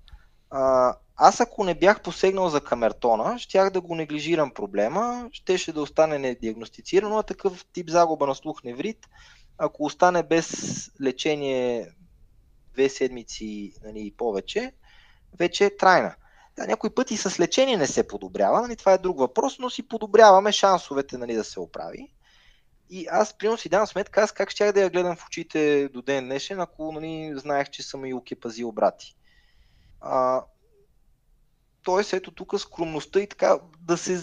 Абе, вика, айде, дай още веднъж малко да... Нали, то малко изглежда такова, как да кажа, пациент, ако види такова нещо, ще си каже, бе, това нещо не е сигурен в себе си. Да, между другото, абсолютно това ще си каже. Наистина е Ама, така. Ето, струва си, нали, струва за си. вътрешна увереност, защото човек, ако, ако деца вика, ги знае, нали, възможните ситуации, ще се зачуди, бе, тук да не е пък това, нали, това е малко като вица за патицата и а, лекарските специалности, който може после да кажем. А, друг случай подобен, който просто съм благодарен, че се усъмних достатъчно, че да погледна пак. А, преди, то тя може и тя да ме гледа. Една мадама преди 3-4 години в Исул още бях, идва с а, ма млада така. С оплакване от някакво чувство за нещо чуждо тяло, нещо в гърлото. И на моменти затруднено дишане казва, гледам аз, станим включително с това нашето огледалото, дето пациента се плези и ние му вкарваме едно огледало. Всичко се вижда идеално, няма нищо. Вада глас, казвам, няма нищо, тук спокойно. Тя обаче, абе, вика, бе, нали, да, ама, нали, усещам тук нещо, да виждам, че не е луда. В смисъл, нали, има някои, които са, нали, видимо, малко се дължи на психологически причини. Нали... Това се нарича глобус хистерикус. Но... Да, и нали, задушаване, или както професор Челъков го нарича, недоклет синдром. Да. Пише се, немец е човека, пише се с ТЗ най-накрая. При жени се среща. А, викам, айде хубаво, нали? Тя не беше така. Видимо изглежда нали, нормално момичето с всичкия си. Викам, айде пак да погледнем. Поглеждам, пак нищо. И вече викаме, ми няма, нали, стига толкова си, айде, нали, вече ще я отпъждам. И викам, абе, айде, нали, Трети да път. видим още веднъж. Поглеждам още веднъж и тя малко по-силно дишаше ли в този момент. Гледам от гласните гънки как на едно краче започва да шава едно като топче, което предишните пъти бях видял идеално.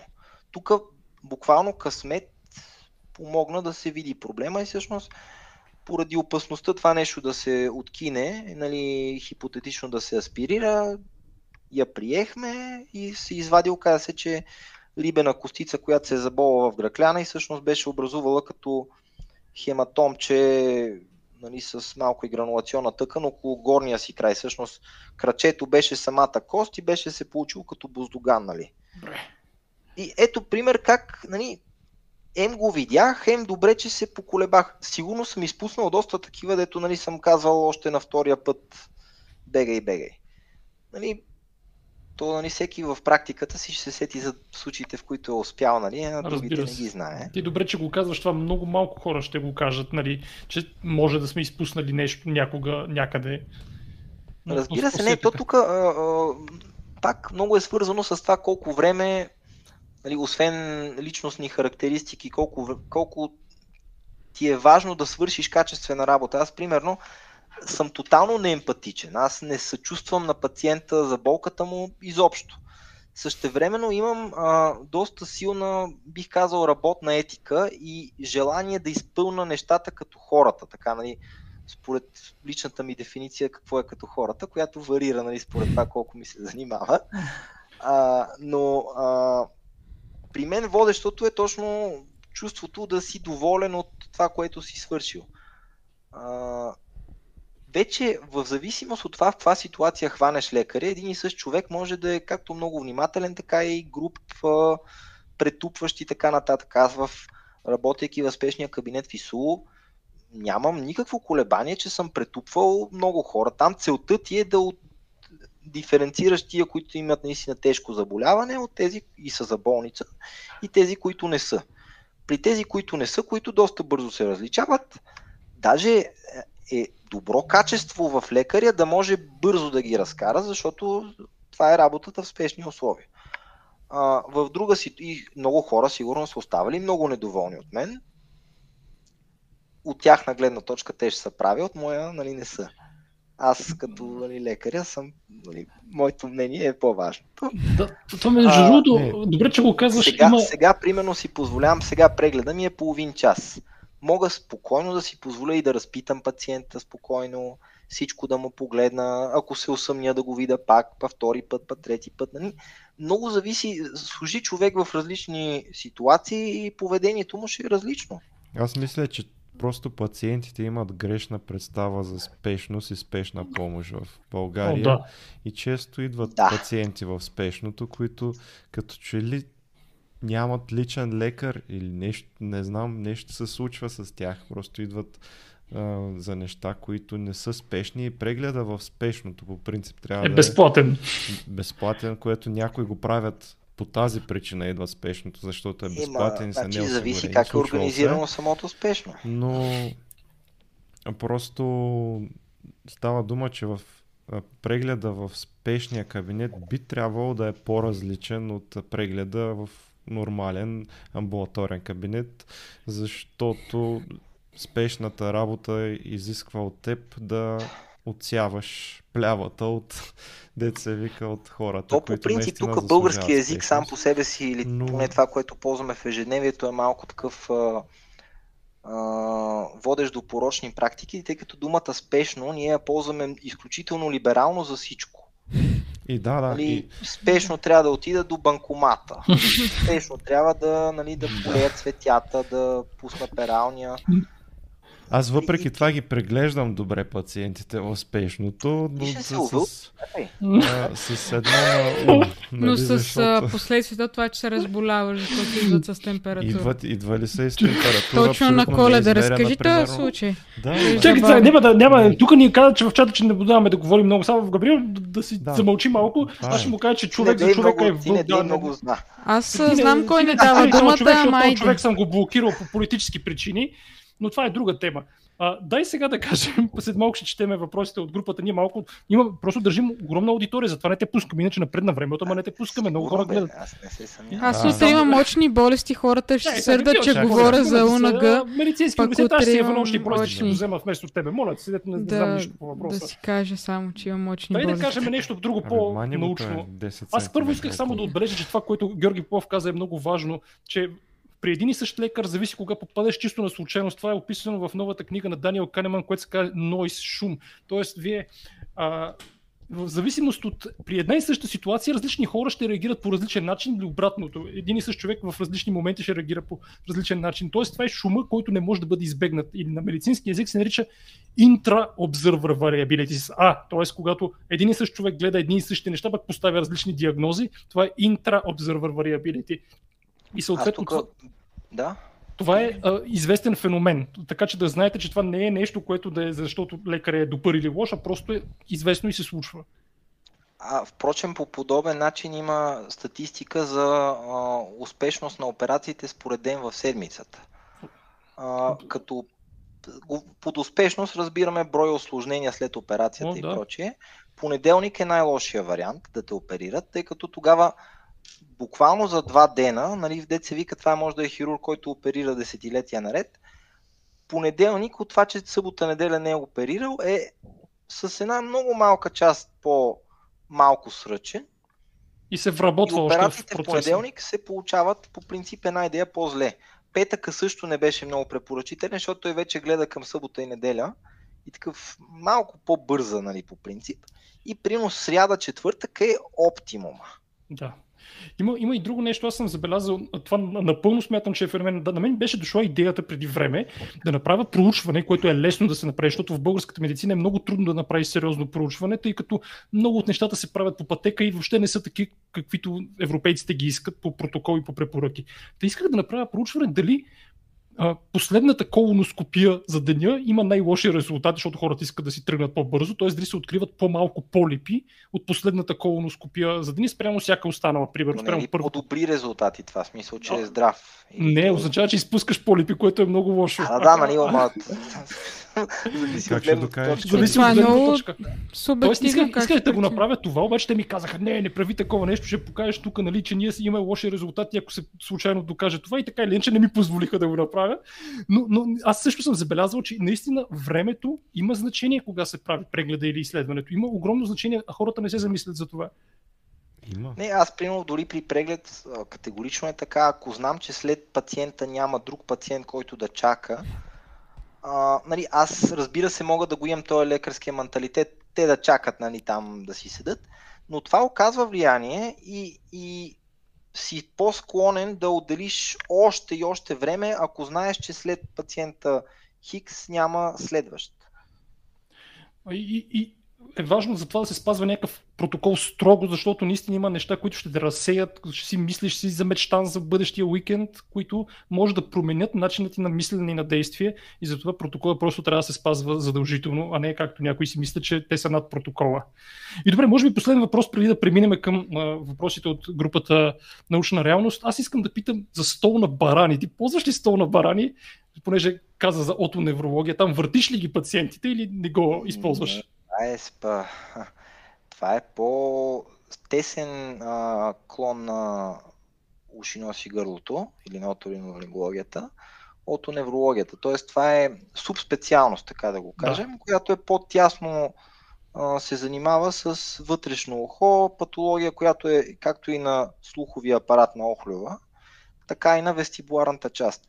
Това е зона, която е, как да кажа, а, като Крим, за, а, който е украински, а, като Крим между нас и невролозите. А, и, и малко смесен е смисъл, че и двете специалности ги гледат тези неща. Се борят за стола да, на барани. Да. Също такава зона, примерно в нашата специалност е да кажем езика, която а, ние сме го в известна степен исторически откраднали от лицево-челюстни хирурзи. Те пък крадат други неща. Нали, а, има такива зони в главата и шията и на други места в тялото, които са така смесени и ги работят две специалности. По отношение нали, на отоневрологията, тя ми е действително интерес, тъй като е много интелигентна субспециалност. Нали, и може да го сравним с чистенето на ухо, колкото и да го нарекох изкуство. Нали, едното е малко по-сложно от другото. Ето аз сега подигравам, например, Катрин, че учи за офталмология, защото окото буквално е над 20 от нервната система и те тия офталмолози за 10 години, братче, учат... Стига бе, имам 10, изпити утре, не се говори така. Те се правят, знаеш колко пари Аз му спирам микрофона да не говори така. 10 см орган. Не и така има много неща в окото. Не е ли така? Не е така, има твърде много неща. Добре, дай да задаваме въпроси, понеже не, не ти даваме достатъчно шанс да говориш.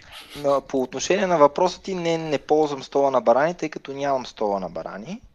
А, за да, нали, как да кажа, това е част от една специализирана апаратура, която си струва да се вземе, ако ще си център, който да работи повече такива пациенти. И, нали, защото все пак всякаква апаратура е инвестиция, а стол е малка част от апаратурата, която трябва за сносен нали, отоневрологичен статус. Да. А, добре, започваме с въпросите от научна реалност. Ако остане време, ще четем и другите. А, първо от а, Иван Дамянов. Какви са последните препоръки за деца с оголемени сливици? Дали третата трябва да се махне или може и така да се кара? Значи, по принцип, по отношение на големината на третата сливица, първо да кажем за какво големината не е чак такъв фактор, за чести разболявания. Има някакъв принос, така, като е по-голяма да са по-чести разболяванията, има го този момент, но по принцип и малка трета сливица и голяма трета сливица може да се възпалява.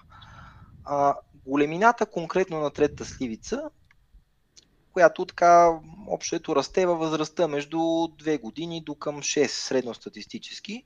Нали, при някои нали, ще спре да расте към 7, към 8. Нали, има, разбира се, индивидуални особености, но двете големи неща, които обема конкретно прави, са проблеми с уши, т.е. възпаление на средното ухо, от това, че така пак образно казано се запушва тръбата, която като си надуем ушите ни вентилира, евстахивата където тези проблеми могат да се разделят нали, за вадене на остри, т.е. примерно гледаме брой остри отити, които са настъпили за период от примерно 6 месеца, 3 месеца и така нататък.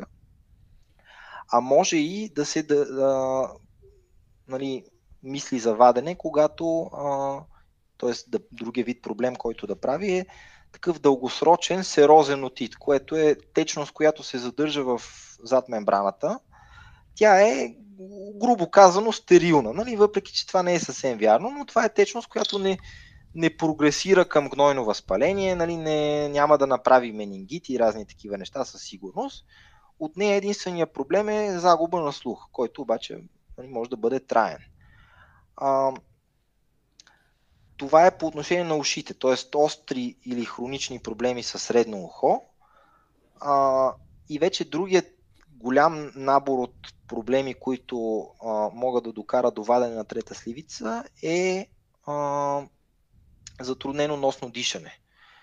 А, като даже в световен план а, има тенденция вадене заради затруднено носно дишане да е, как да кажа, да се зачестява а, във връзка с това, че примерно, при една голяма трета сливица първо, че нали, детето почва да диша през устата, като альтернативен орган, което а, започва в един момент да деформира а, Аденоиден фациес ли е това? Точно така, морфологията на, на детето, на лицето, пардон.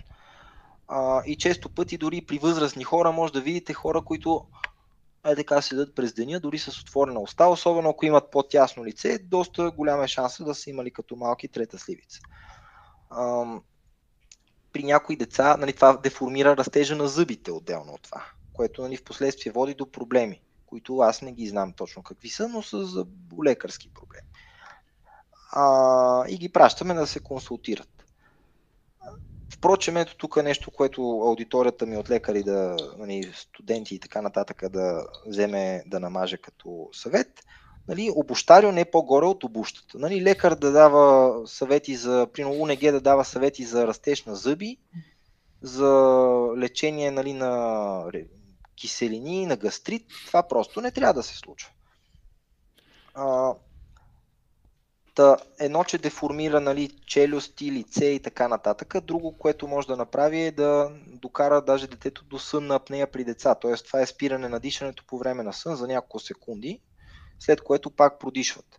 Това вече води до а, през деня тези деца са сънени, от което те всъщност са по-хиперактивни даже, а не толкова, че заспиват а, дефицити в а, обучението, т.е. те изостават като ученици, примерно, или нали, ако са ученици вече, де. А, дефицити в концентрацията, някой път нещата могат да се комбинират, т.е. ако детето, освен носно дишане, има и проблема с течността в ухото, той не чува, говора му започва да се забавя и така нататък. А, индикациите за махане а, по отношение на а, уши са примерно 3 или повече. А, сега има между другото малки вариации, защото едната, една а, школа е малко по-така хирургично насочена и по-агресивна, да като другите казват дайте да чакаме още. Три или повече случая на остър отит гноен допускаме, че нали, в рамките на а, 4 месеца, някой даже казва 6, течност, т.е. стерилна течност в ухото от 3 месеца някъде пак казват 4. Т.е. има известни вариации в тези нали, брой пъти или месеци, които да е. А вече по отношение на махането на сливица заради затруднено носно дишане, там е хубаво да се направи, примерно след консултация и с ортодонт, а, примерно а, взимат се предвид и чисто такива как да кажа, качество на живот показатели. Там да кажем е малко повече пак зависимо от школата. Англосаксонската школа е малко по-консервативна в това отношение и повече така наблюдава, да като немската школа е за по-така по-малко чакане и повече да се маха. специално за, за затрудненото носно дишане трябва да е комплекс от фактори. Нали. Там има значение дъвността на нещата, има значение има ли зъбни осложнения, нали, там грешно тръгнали да растат зъби, има значение дали детето нали, има проблеми с концентрацията, изостава, разсеяно и така нататък. Всички тия неща просто трябва да се вземат предвид. Да. А, добре, следващия въпрос. Примерно, са... нали, можем, ако искаме да сме много стрикни, да броим броя пъти, в които на един час му спира дишането, за да му класифицираме съната апнея като лека, средна, тежка и така нататък. Това също е нали, вариант, но замахането, тъй като то е една операция, която е бих казал с много малко рискове а, и същевременно може да носи доста ползи, нали, не е чак толкова стриктно така, при различните държави как точно да се процедира. Впрочем, тук нещо за трета сливица да ви кажа директно нали, на хилядите зрители. А, трета сливица не се вижда като се погледне през устата. Тя трябва да е наистина огромна, за да се види. Твърде често колеги, включително от моята специалност, и педиатри, и лични лекари, а, казват на, нали, на родителя, има увеличена трета сливица. Те не са, аз дете се вика, аз ако не я видя с огледал хубаво или не я пипна с пръстче, или няма рентгенова снимка, аз не смея да кажа има ли, няма ли, колко е голяма и, и така и трябва да бъде. Значи трета сливица не се вижда директно. Ето това аз не го знаех. Със не, не, не трябва знаех. да се измисля, че виждаме нещо, което не, няма как да сме видели. То имаше даже някакъв случай за някакъв пациент, примерно а, това при мен ли беше, не даже не помна преди много време, казал му бил личния лекар, че са му възпалени гласните гънки. Аз викам, бре, нали, той с огледало ли ви погледна надолу, нали, индиректно да се види отражение. Той каза, не, застанах до прозореца така на слънце. Нали, казах, а и той каза, да, нали, виждам ги възпалени.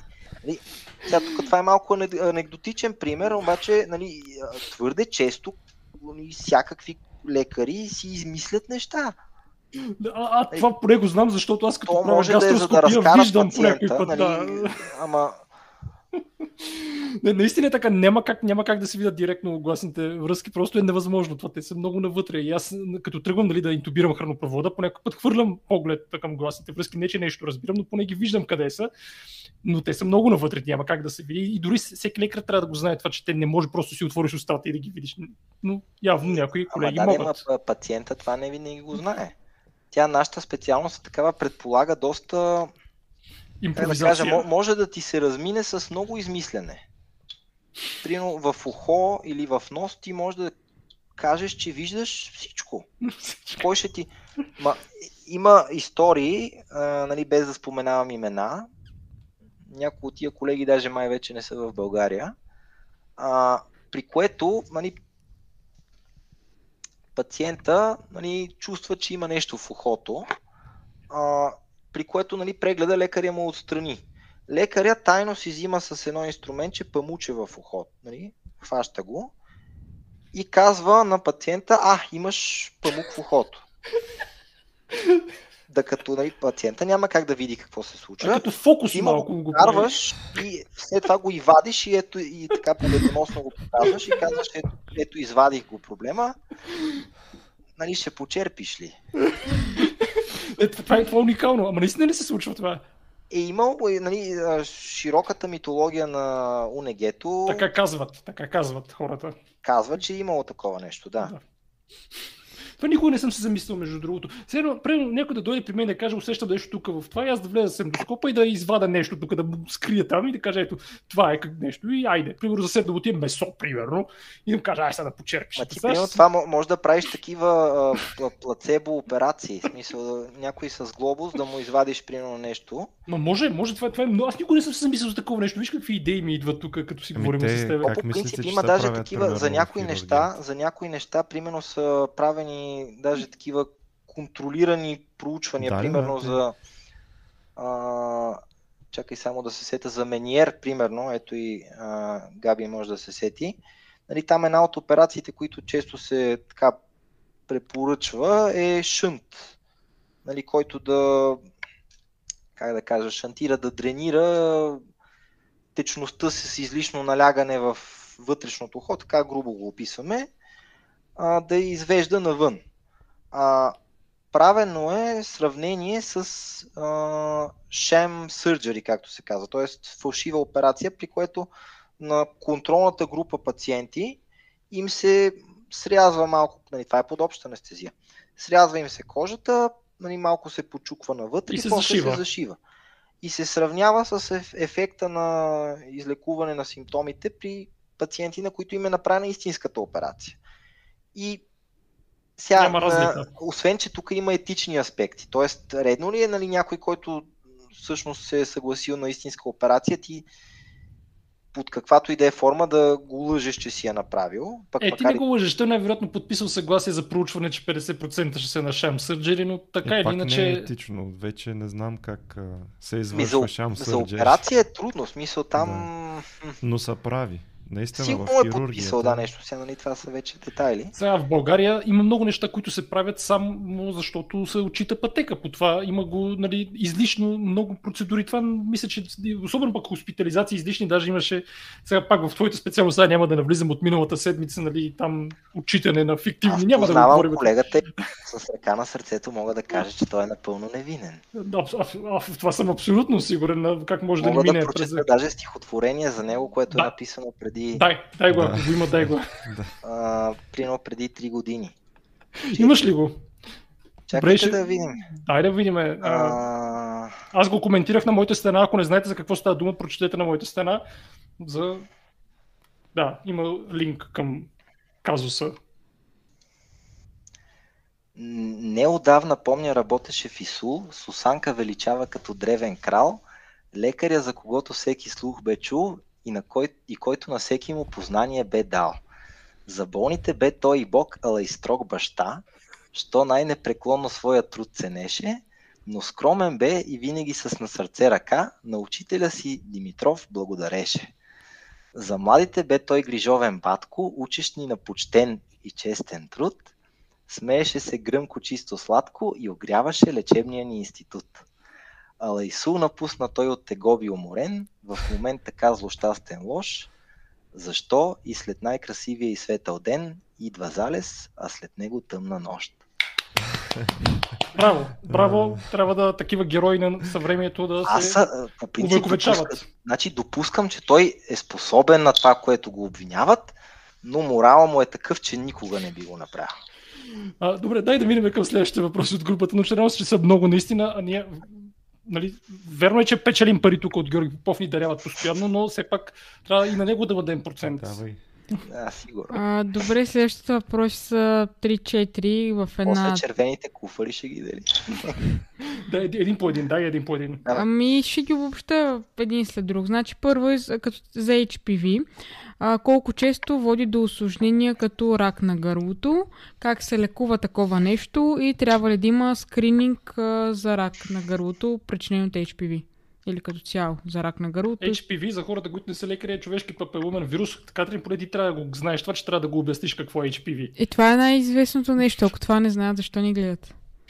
Значи, а... Не гледайте, не моля ви се. По отношение на, на HPV-то в сферата нали, на горен дихателен път, той със сигурност прави а, както доброкачествени папиломи, така и злокачествени карциноми, както на устна кухина, така и на орофаринкс, т.е. това е частта на гълтача зад устната кухина, така и на долната част на гълтача, така и на гръкляна. Като общото има известно припокриване между щамовете, които правят раци долу при а, мадамите и тези, които правят раци горе. Като общото е доказана вече а, има съществено нарастване на броя случаи на папилома, причинен рак нали, на устна кухина, на орофарингс, на ларингс, от сексуалната революция горе-долу от 60-70 години насам. А, като преди това, особено в по-така западния свят, рака е основно е бил причиняван от повече, да кажем, алкохол, цигари и прочее като основен вреден елемент. Да като там постепенно започва все повече да се увеличава дяла на този, може да го наречем, полово пренесен, нали, то се пренася риска за него, разбира се, нали, не самия карцином, но определено нали, лизачеството е рисков фактор. А, сега тук, нали, чисто медицински, трябва, разбира се, да съпоставим полза-риск. Нали, тоест, ако това е достатъчно сладко, нали, струва ли си риска? За много хора отговора е да. Отново бих цитирал един известен професор, който казва, че е облизал над 300 декара и му няма нищо. Нали, това е тук такъв байс, който е индивиду, индивидуално наблюдение. Анекдотичен опит е това. Да, да, да. да, да. А, HPV-то, а, нали, да заключим, е рисков фактор за такива работи. Има вакцина за Да се прави скрининг е, бих казал, а, трудно или по-скоро не е много, поне на българска земя, а, и рентабилно. Не е разходно ефективно. Да, да, да много по-просто е просто нали, през някакъв срок от време да се прави един хубав профилактичен преглед на органите горе. Най-прост преглед, именно казано. При който ще могат да бъдат забелязани различни видове туморни образования. Т.е. ако нещо се е образувало, то може да бъде, нали, само на око не може да се каже злокачествено ли е, доброкачествено ли е, но е повод пациента да бъде насочен към нали, вече взимане на биопсия, разбиране какво е това. А... И просто се вакцинират. Това също го има, разбира се. А сега вече България има. Вече вакцината. има Гърдасил 9, да. Mm-hmm. Препоръчвам и аз. Така че. Но а,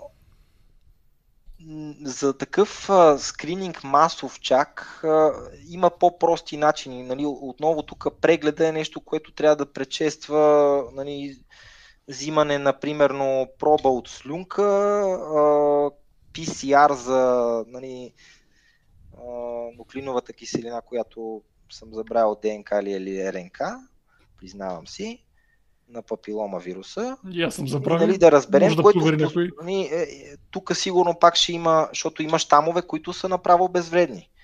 а, този PCR да не вземе да хване такива, които са безвредни, yeah. да натрапим на пациента идеята, сега на тебе ти има нещо, типо изследвания да видим дали нямаш рак.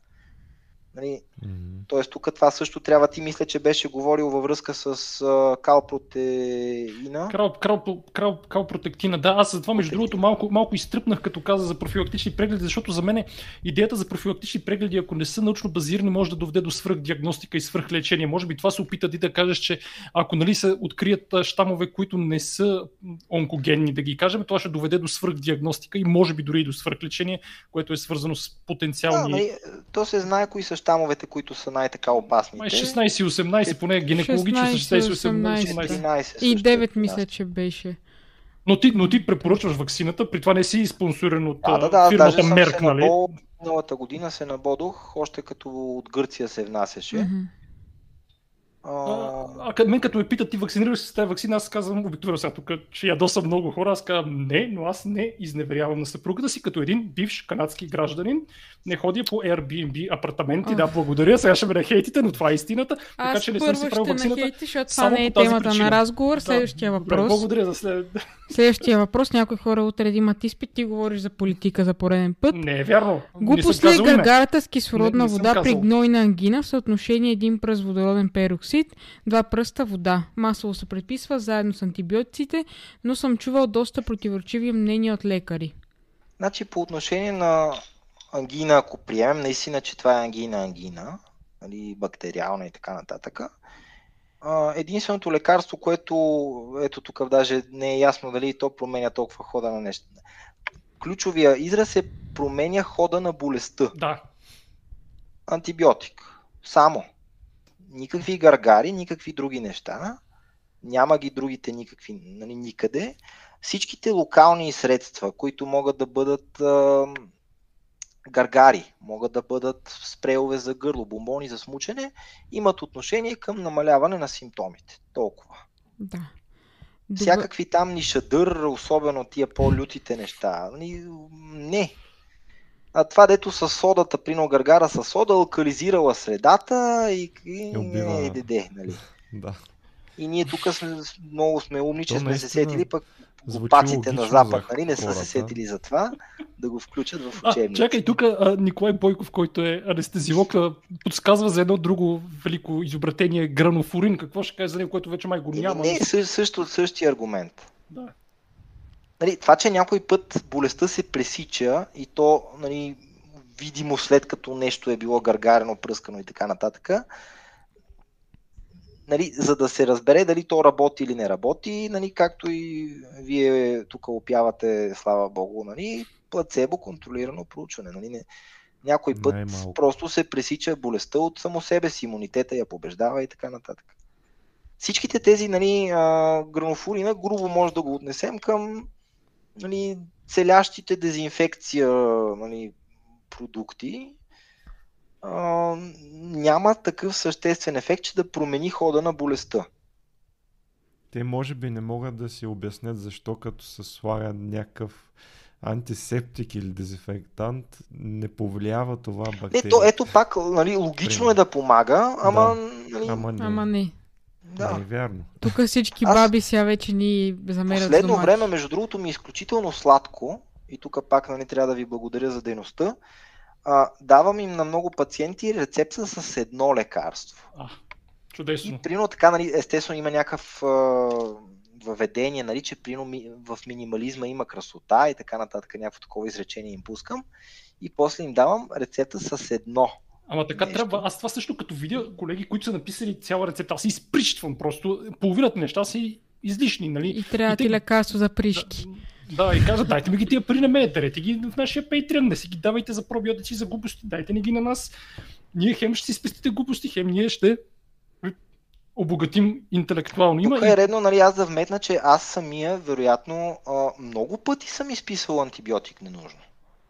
Не съм над мисленето, че съм невинен в това отношение. Ама ти тогава осъзнато си го изписал или сега ретроспективно осъзнаваш, че не е трябвало? Е, са и, двете, нали, и двете са се случвали. Понякога е много тънка границата между емпиричното лечение и, и не изписването. А добре, да довършим само темата за гнойната ангина. Първа и втора линия антибиотици. Тук има въпрос, предполагам, от студент по, по медицина. По принцип, първа линия си амоксицилин. Без клавулова киселина или с? Без, без, без. По принцип е без. А, втора линия вече може да бъдат а, цефалоспорини прино първа генерация, между които, между другото, аз така винаги като студент съм се чудел, че нали, двете са бета-лактам mm-hmm. антибиотик. Нали, и си викаш, а то сигурно ще има кръстосна резистентност и така нататък. Опита ми, което нали, е изречение от тук нататък трябва да се гледа с подозрение, е, че всъщност няма, поне колкото съм гледал така антибиограми, твърде често няма между двете. Така че следващото ниво е нали, цефалоспорин първа или айде втора генерация. Много любиме третата генерация, прино Айде да, не казвам, да, аз тук ще да го кажа, аз с П започва и завършва Да, започва с П и едно друго, което започва с КС и завършва на БАК. Добре, това е... не го знам кое, но няма значение. Е, много се дават бе да му се не види. Аз нали редовно и директно гледам... се скача на трета генерация, не се почва Ама те не са даже ефективни, те за горен дихателен път не са, не са да кажеш, че е по-мощен и затова е... Не, той е по-слаб за, нали, ако говорим за емпирично лечение, при което нали, не сме взели секрет, не сме нали, видели така нататък, кой е бактерия, на какво е чувствителен, емпиричното лечение е такова, което нали, за зрителите знаем, че покрива примерно 90% от най-честата флора в тази зона, която причинява тази болест. Нали, Тоест, ние избираме лечение, което в огромния процент от случаите ще ни доведе до успех. А, в зоната на горен дихателен път, третата генерация са просто по-слаби. Те са нали, с по, нали, така грам отрицателна насоченост, каквато тук нямаме чак такава нужда. Тоест, ако някой ви изпише... Вече като резер... още по-резервни, да кажем, са клиндамицин, може на под към примерно трета линия, да кажем, да бъде и така нататък. Но амо... от амоксицилин се бяга само ако има някакви индикации. Нали, данни за алергия, резистентност, скоро от приеман. Нали, ето и тук ще вляза в една любима тема. Нали, Бойко Борисов каза да въртим антибиотиците. Не, не съм го чул това нещо. Това наистина не съм, не съм го чул това, но добре. Да му пратиш, да му пратиш после линк или да го прегледаш, че нещо сухама да, аз го имам на бързо набиране, Бойко. Добре, дай да видим следващия въпрос. Доколко са ефективни хапчета за смучане при гърлобол? Има ли смисъл или е, са малко ала-бала? Симптоматично си действат много хубаво някои пъти, да. Mm. В смисъл, със сигурност това е нещо, което нали, е може да не го напишеш на рецептата, но е хубаво да му кажеш на пациента тук нали, за локално обезболяване, да, замиси. Нали, аз там по принцип, а, сега тук пак нали, това е моя подход, казвам му на пациента, пробвай с бомбон за смучене, пробвай с спрей, пробвай с гаргара, което видиш, че лично теб така те облегчава. При някои хора знаят, че като ги боли, смучат с нали, силс, ето, добре, това го знам, добре. Добре, нали.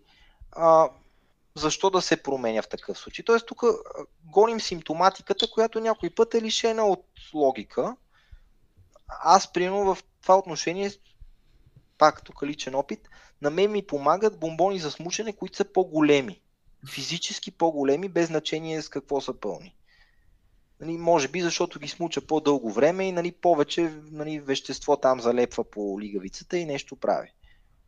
А, но бомбони за смучане при ангина и при фарингит дори, да, абсолютно. Нали, симптоматично действие чудесно. Това не е нищо, така че. Аз в такъв случай, като пациента има примерно лекарство подготвено, и не му изписвам ново лекарство, да не да, се взима ново, дори да не е най-оптималният избор за него, ако пак е от същата група, примерно, и му работи за него, казвам да се го пие просто и не изписвам. И добре, и може би последен въпрос от а, научна реалност, това си има един мой любим въпрос. А, Пламен Проданов пита, шваномът само за неврофиброматоза тип 2 ли е характерен? О, не, не, не, не, не, не. А, шванома е характерен нали, не само за неврофиброматоза тип 2, там е по-характерно, че може да е двустранен шваном, но това е, бих казал, по-скоро рядкост. И той продължава въпроса си, т.е. при тип 1 не трябва да има притеснение и профилактичен преглед. Въпросителен. Е, смисъл при, при по принцип нали, сега, много зависи там. Тук малко си признавам, че излизам извън зоната. Нали, това е такъв доста по-тесен, граничещ с неврология казус. А, на неврофиброматозата трябва да, нали, по принцип, ако пациента няма някакви конкретни индикации в тиквата, нали, зависимост от проявленията на болестта може да не му се прави скенер, но тук пак си признавам си, че не ми е много така запозната тема. Е, на мен пък най-малко. Болест. Добре, да. последен въпрос, който е интересен. А, друг, а, така, прилетени с самолети, промяна... Само ако мога просто да се върна. Значи да. при нас логиката е обратна, т.е. ние тръгваме от симптома и тръгваме да търсим причина. Т.е. обикновено пациента има загуба на слух или нещо такова, а, която ни накарва да правим аудиометрия, да правим скенер на глава, да търсим дали в а, вътрешен слухов проход има нали, тумор и в последствие нали, разбираме, да, има, може да тръгнем да търсим причина дали е неврофиброматозен и така нататък. Нали, с диагноза да дойде някой е по-скоро рядко, особено такава. И поне няма да дойде при УНГ нали, на прима вист. Затова не мога да отговоря много на този въпрос, съжалявам. Добре. А, така, прилетене с самолети и промяна на налягането заглъхват ушите. Лекар ми каза да не си запушвам носът и да издишам, а да се а, прозявам, защото с запушването на носа увеличаваме налягането в ушите, което не е добро. Вие какво препоръчвате? Благодаря. Значи, а... по принцип, а, ако под запушване на носа и издишване. А... Ми може нали, да си има предвид. Да, нали, да, да с затворена уста да влезе въздух да. в ушите. Mm-hmm. А, това е един от начините да се а, отвори Евстахевата тръба и да се, как да кажа, допринесе за изравняване на налягането между двете страни на мембраната, т.е. външната атмосферното налягане и отвътре, което е в средното ухо, където нали, се вентилира чрез тази тръба. А ако надуем ухото така, ние реално активно вкарваме въздух. Ако само се прозяваме или само преглъщаме, а, реално ние само отваряме тръбата, с което позволяваме въздух автоматично според нуждата да влиза и излиза. А, реално и двете могат да свършат работа, само че едното е по-форсиран метод. С просто надуване на ушите, ние общо взето няма много как да сбъркаме. Нали? Ако надуем хубаво ушите и после преглътнем, ние вкарваме въздух, който е обикновено в излишък малко повече, след което като преглътнем 2-3 пъти, излишния си отива. Тоест, ако се комбинира надуване на ушите по този начин и след това 2-3 преглъщания, това е бих казал така най- а, мощния и бърз метод да ни отглъхнат ушите по принцип. Не само в самолета, ми навсякъде. А, по, ето, примерно, даже има някакви такива наблюдения, че преглъщане на сухо, т.е. само слюнка без вода, отваря тръбата повече, отколкото нали, пиене на вода, примерно. Всичко става, но за така по-мощен и сигурен ефект, аз включително самия в самолет, като ми глъхне, надувам и после преглъщам няколко пъти. И това мога да го повтарям до откат няма как да си спукате тъпънчето, надувайки нали, по този начин. А всъщност аз изпитвам болка, като го прави това. Ето, примерно, ако човек изпитва болка, няма нужда чак толкова да прави и може да преглъща.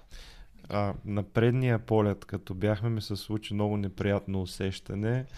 Uh, освен, че ме заглъхнаха ушите ми, страшно много ме заболя главата. Чак си помислих, че нещо Момчето умираш. някакъв кръвоизлив. Uh, но естествено не беше това случая. Случая беше да пак си някакъв... паросинозит. Имах. Тогава бях леко болен с вирусна инфекция някаква. И Следствие на това явно изпитвах ужасна болка в главата, докато не слезем. Имах чувство, че ще умра просто така гадна болка. Това случва ли се? Е, да, има го, да. То си е нали, диагностична единица. Да. А, сега по принцип, по отношение конкретно на синусите в този смисъл и на ушите, средното ухо, там а, това, което става, когато ни глъхне ухото, примерно, а, е общото дефицит на налягане. Въздуха вътре има тенденция лигавицата да го резорбира, т.е. почти няма ситуация, изключая нали, активно надуване на ушите, в която въздуха вътре да е в излишък, т.е. налягането вътре да е по-голямо, отколкото външното.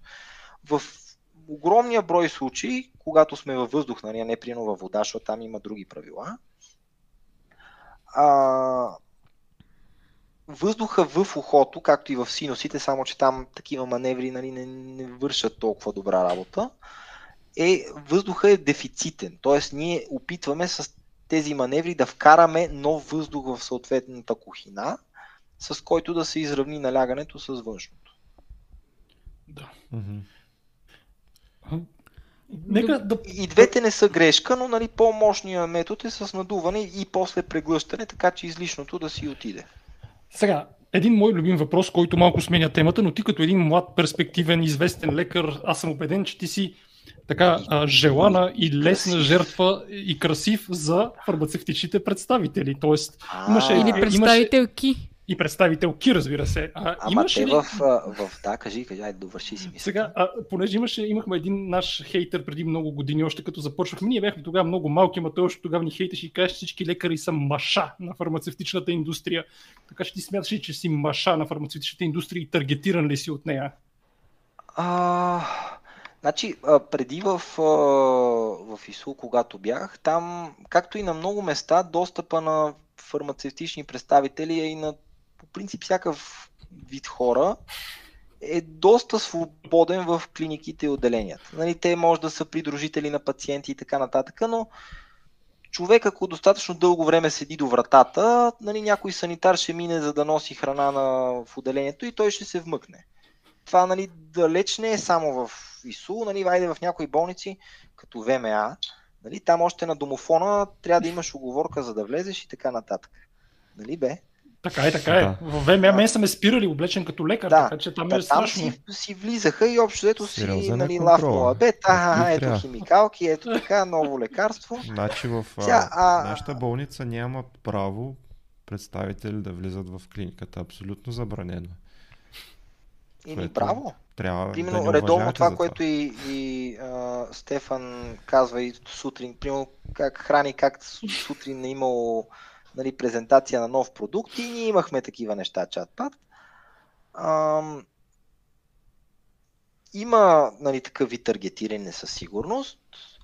Аз лично така едва ли съм бил, как да кажа, на чисто човешки принцип, нали, като ми кажат едно нещо и аз нали, ще го запомна. Прино, прино за мен, може би, не толкова значение има колко ще ми го рекламират, колкото, прино, дори нещо толкова смешно, като как се казва. Нали, някои лекарства, просто по начина по който се казват, ти се забиват в главата. А нещо друго, което е нали, пак много смешно, обаче а, има значение поне за мен, а, има различни видове деконгестанти за нос. Т.е. това са капки или спрелове, които свиват носната лигавица и отпушват носа. А, айде сега тук да не казваме търговски имена, но по някакъв еволюционен начин, те, на мен никой не ми е рекламирал такова нещо, между другото. Специално това. Но по някакъв еволюционен път, а аз съм се насочил да изписвам, когато изписвам такова нещо, това с най-късо име. Това ще да кажа, че най-късото име действа. Наистина действа да, има едно действа. сило с дълго име, нали, което не го изписваш. Да, това е много дълго. Тоест, а е много дълго да го напишеш, хаби, хаби ти ценни секунди от живота. Да, да, абсолютно. Да. Случва се. да. По същия начин, примерно да кажем, е, и това е много хитра реклама, спрейловете за гърло, нали, те са всякакви там Т, Верде, Алабала. Има един, който всеки българин просто го носи в душата си, особено ако така е, аз не съм, нали, но. Това е спрея, айде ще го кажа, Ангал. Той се помни супер лесно. В смисъл всеки знае как да, го запомни. да. Тоест, на, значи маркетинга действа на всякакви нива, дори на действа, действа, да, дори с такова нещо. Сега, примерно, в поликлиниката, поликлиника България, айде да си направя все пак. Ма разбира се. В която работя, там, а, тъй като се записва час с нали, предварително записване и не се допускат хора, които не са с запазен час за преглед и всъщност представители при мен не са идвали от тогава. Правят се периодично различни презентации, които разбира се вече са в такова време, което не ти е част от работното време, както е сутрин, примерно, нали, там след рапорт представителя черпи, примерно. И вече човек си избира дали да посещава или да не посещава. Или, примерно, да кажем, ни се препращат покани, че еди коя си фирма, в еди кой си хотел ще организира нали, вечеря, на която ще обясни за това колко прекрасно Аз вече е... чакайте малко, че си мисля за една конспиративна теория за имената. Според мен генеричните имена са нарочно дълги, за да изписваш търговските. Примерно, като ми се налага да изписвам кортикостероид метил преднизолон. Еми то аз докато го напиша, това са две минути. Има нали? едно, дете започва с М и завършва на О, което е да, по-кратко. Да, по-кратко, примерно. И аз много обичам това. Да, просто явно за това го правят фармакомпаниите, за да може да им изписваме. Ма, то по-скоро логиката е обратната, т.е. компаниите правейки е, лекарство да опитват да го направят с по-късо име. То, то като името да, да, на веществото е, обратна е, е... то нали, нормално да. да бъде по-дълго. Само да ви кажа, че никой не може да се бие с най-готиното име, сега трябва да го кажа просто Зорничка. Това е най- О, това е любимото име. Зорничка е лекарство за кръвно, не знам какво съдържа, но, но е много често използвано. Мисля, че беше диуретия. Това е най-готиното лекарство. Зорничка. Какво пиеш, Зорничка? Аз първия път, като го чух, това е право ще да падна. Да, аз първо като го чух, викам, това, това за кръвно ли? Трябваше да го проверя но излезе реален лекарствен продукт. Да. Добре, е, чакай сега да задълбем. Ако мога да затворя темата, нали, да. аз не изключвам да съм а, неволна, несъзнателна жертва нали, на маркетинг. А добре, примерно сега те не ти ли казват като млад, перспективен, красив, умен лекар и всичко останало, не ти ли казват дай ние ще спонсорираме да те пратим на конференцията, ще платиме хотела, превоза? Много е такова нещо, което общото човек има избора да се съгласи или да не се съгласи. Примерно, бил съм на конференция веднъж, където нали, опцията ти е да си платиш сам хотела, който, примерно, говорим за 2019 примерно 19 да е било, т.е. преди много голямата инфлация сега последните 2-3 години. А, хотела беше примерно 400 лева, което, нали, нали, ако, ако много стиснеш зъби, да, може да си нали, позволиш, ама за да отидеш там за две нощувки, нали, вече малко така и е, идва прекрасна фирма. Между другото, аз даже съм забравил коя е, която идва да покаже колко нали, съм благодарен. А, и спонсорира и айде.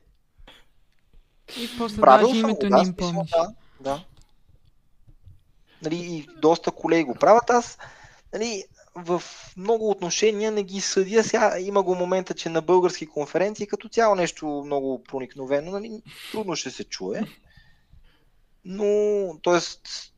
тук нали, ползата спрямо минуса, нали, не знам доколко е има, но нали, окей.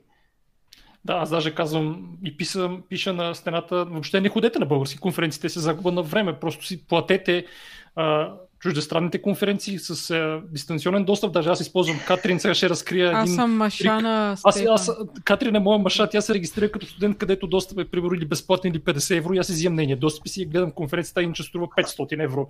Аз съм Машана си. Че... Обаче не имаш За български конференции нали, има един друг момент, че има го нетворкинг. В смисъл ти дори да, само, само да знаеш, а, примерно в е град, че има лекар, който е кадърен, сега той може да не е нали, най-точния на света, ма примерно да не е мошеник, само е пак доста не, добре. не малко за България, да, не малко. Често ще те пита някой, бе аз съм еди къде си, тук знаеш ли някой добър читав да ме насочиш и от такива чисто човешки взаимодействия, което запознаваш се с някой по конгрес, видиш, че не е луд, видиш, че не е прост. Нали? Говорите си нали, за работа, тъй като какво друго да се нали, обсъжда, разбира се, а, видиш, че така знае, нали, не е... Един колега, примерно преди време, а, на серозния отит му викаше сериозен. Той наистина не знаеше. Това сериозно ли е или нарочно да, да, сериозно, съвсем сериозно. Сериозни разговори водим. Айде да... Спазването на най-новите препоръки, нали, дет се вика, взима по-заден план спрямо от това просто да не попаднеш при някой, нали, нека ти изпише 6 лекарства, нали, да стига да не те окепази и нали, да, да е точен в диагнозата, нека да изпише малко в излишък. Нали, дет се вика да свърши ли работа, в един момент на човек в нужда и това е достатъчно. А, аз само да затворя темата с една лична история. Това е последния път, когато приех фирма да ме спонсорира за такъв конгрес.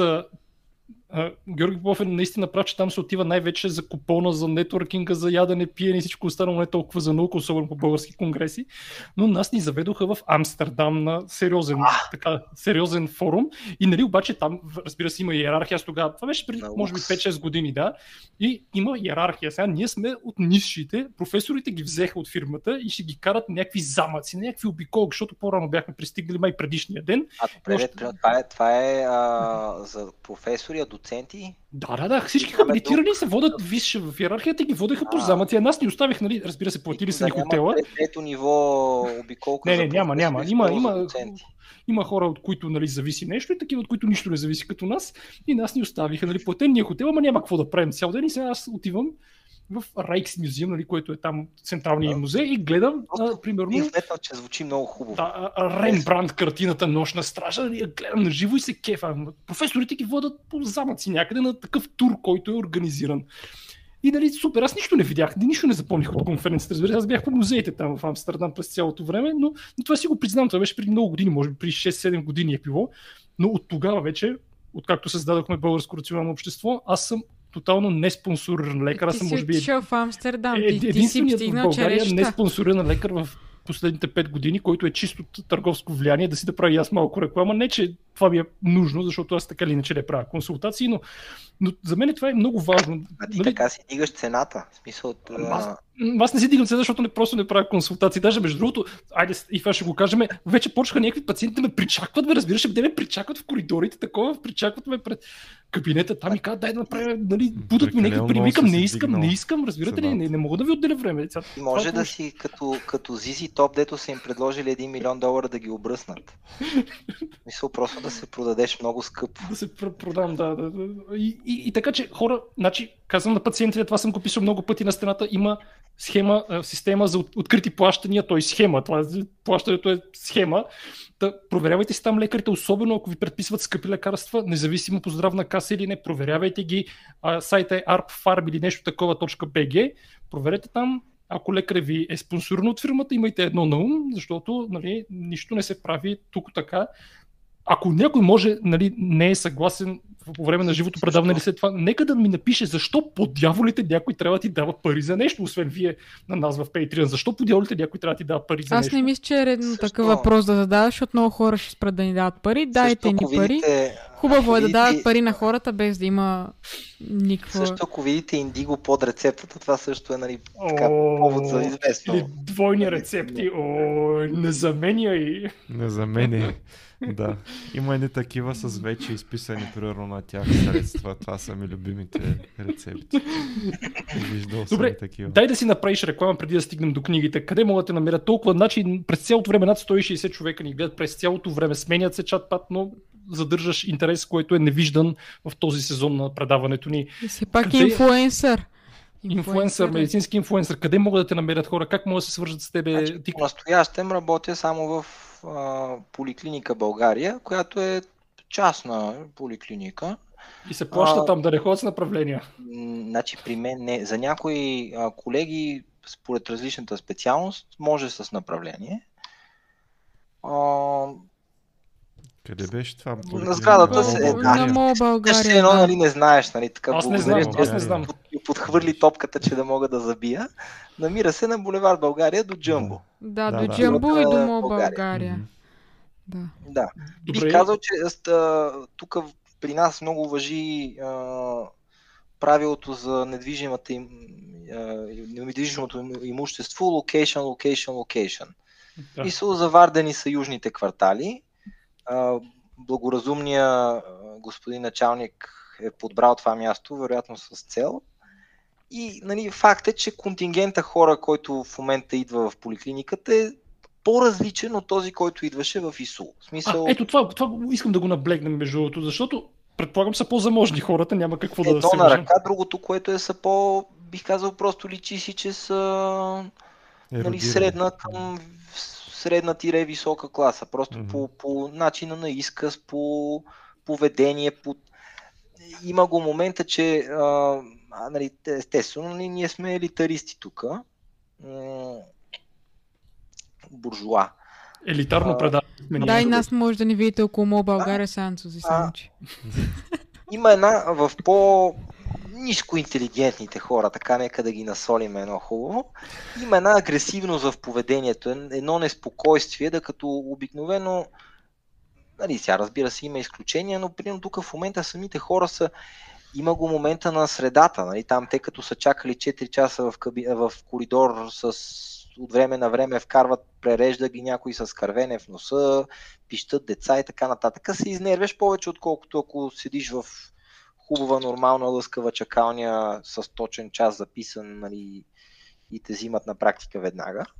Но просто по поведението на хората си личи, че са друга категория хора. Има изключения, разбира се, но нали, като генерално правило е така. А, впрочем, има лекари за всеки тип пациенти. Примерно да кажем, има лекари, за мен, а, и това е пак от баща ми принцип, да говоря на ти на пациент за мен е недопустимо. Аз включително имам такъв, особено към по-възрастни хора, винаги тръгвам на вие. Просто няма, ето дори с Стефан Митев, който нали, е малко по-възрастен от мен, аз поисках разрешение да говоря на ти. Така е.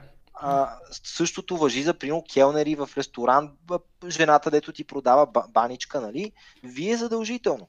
А, по същия начин, нали, има пациенти, които просто предпочитат лекаря да е по-техен тип и да им говори на ти.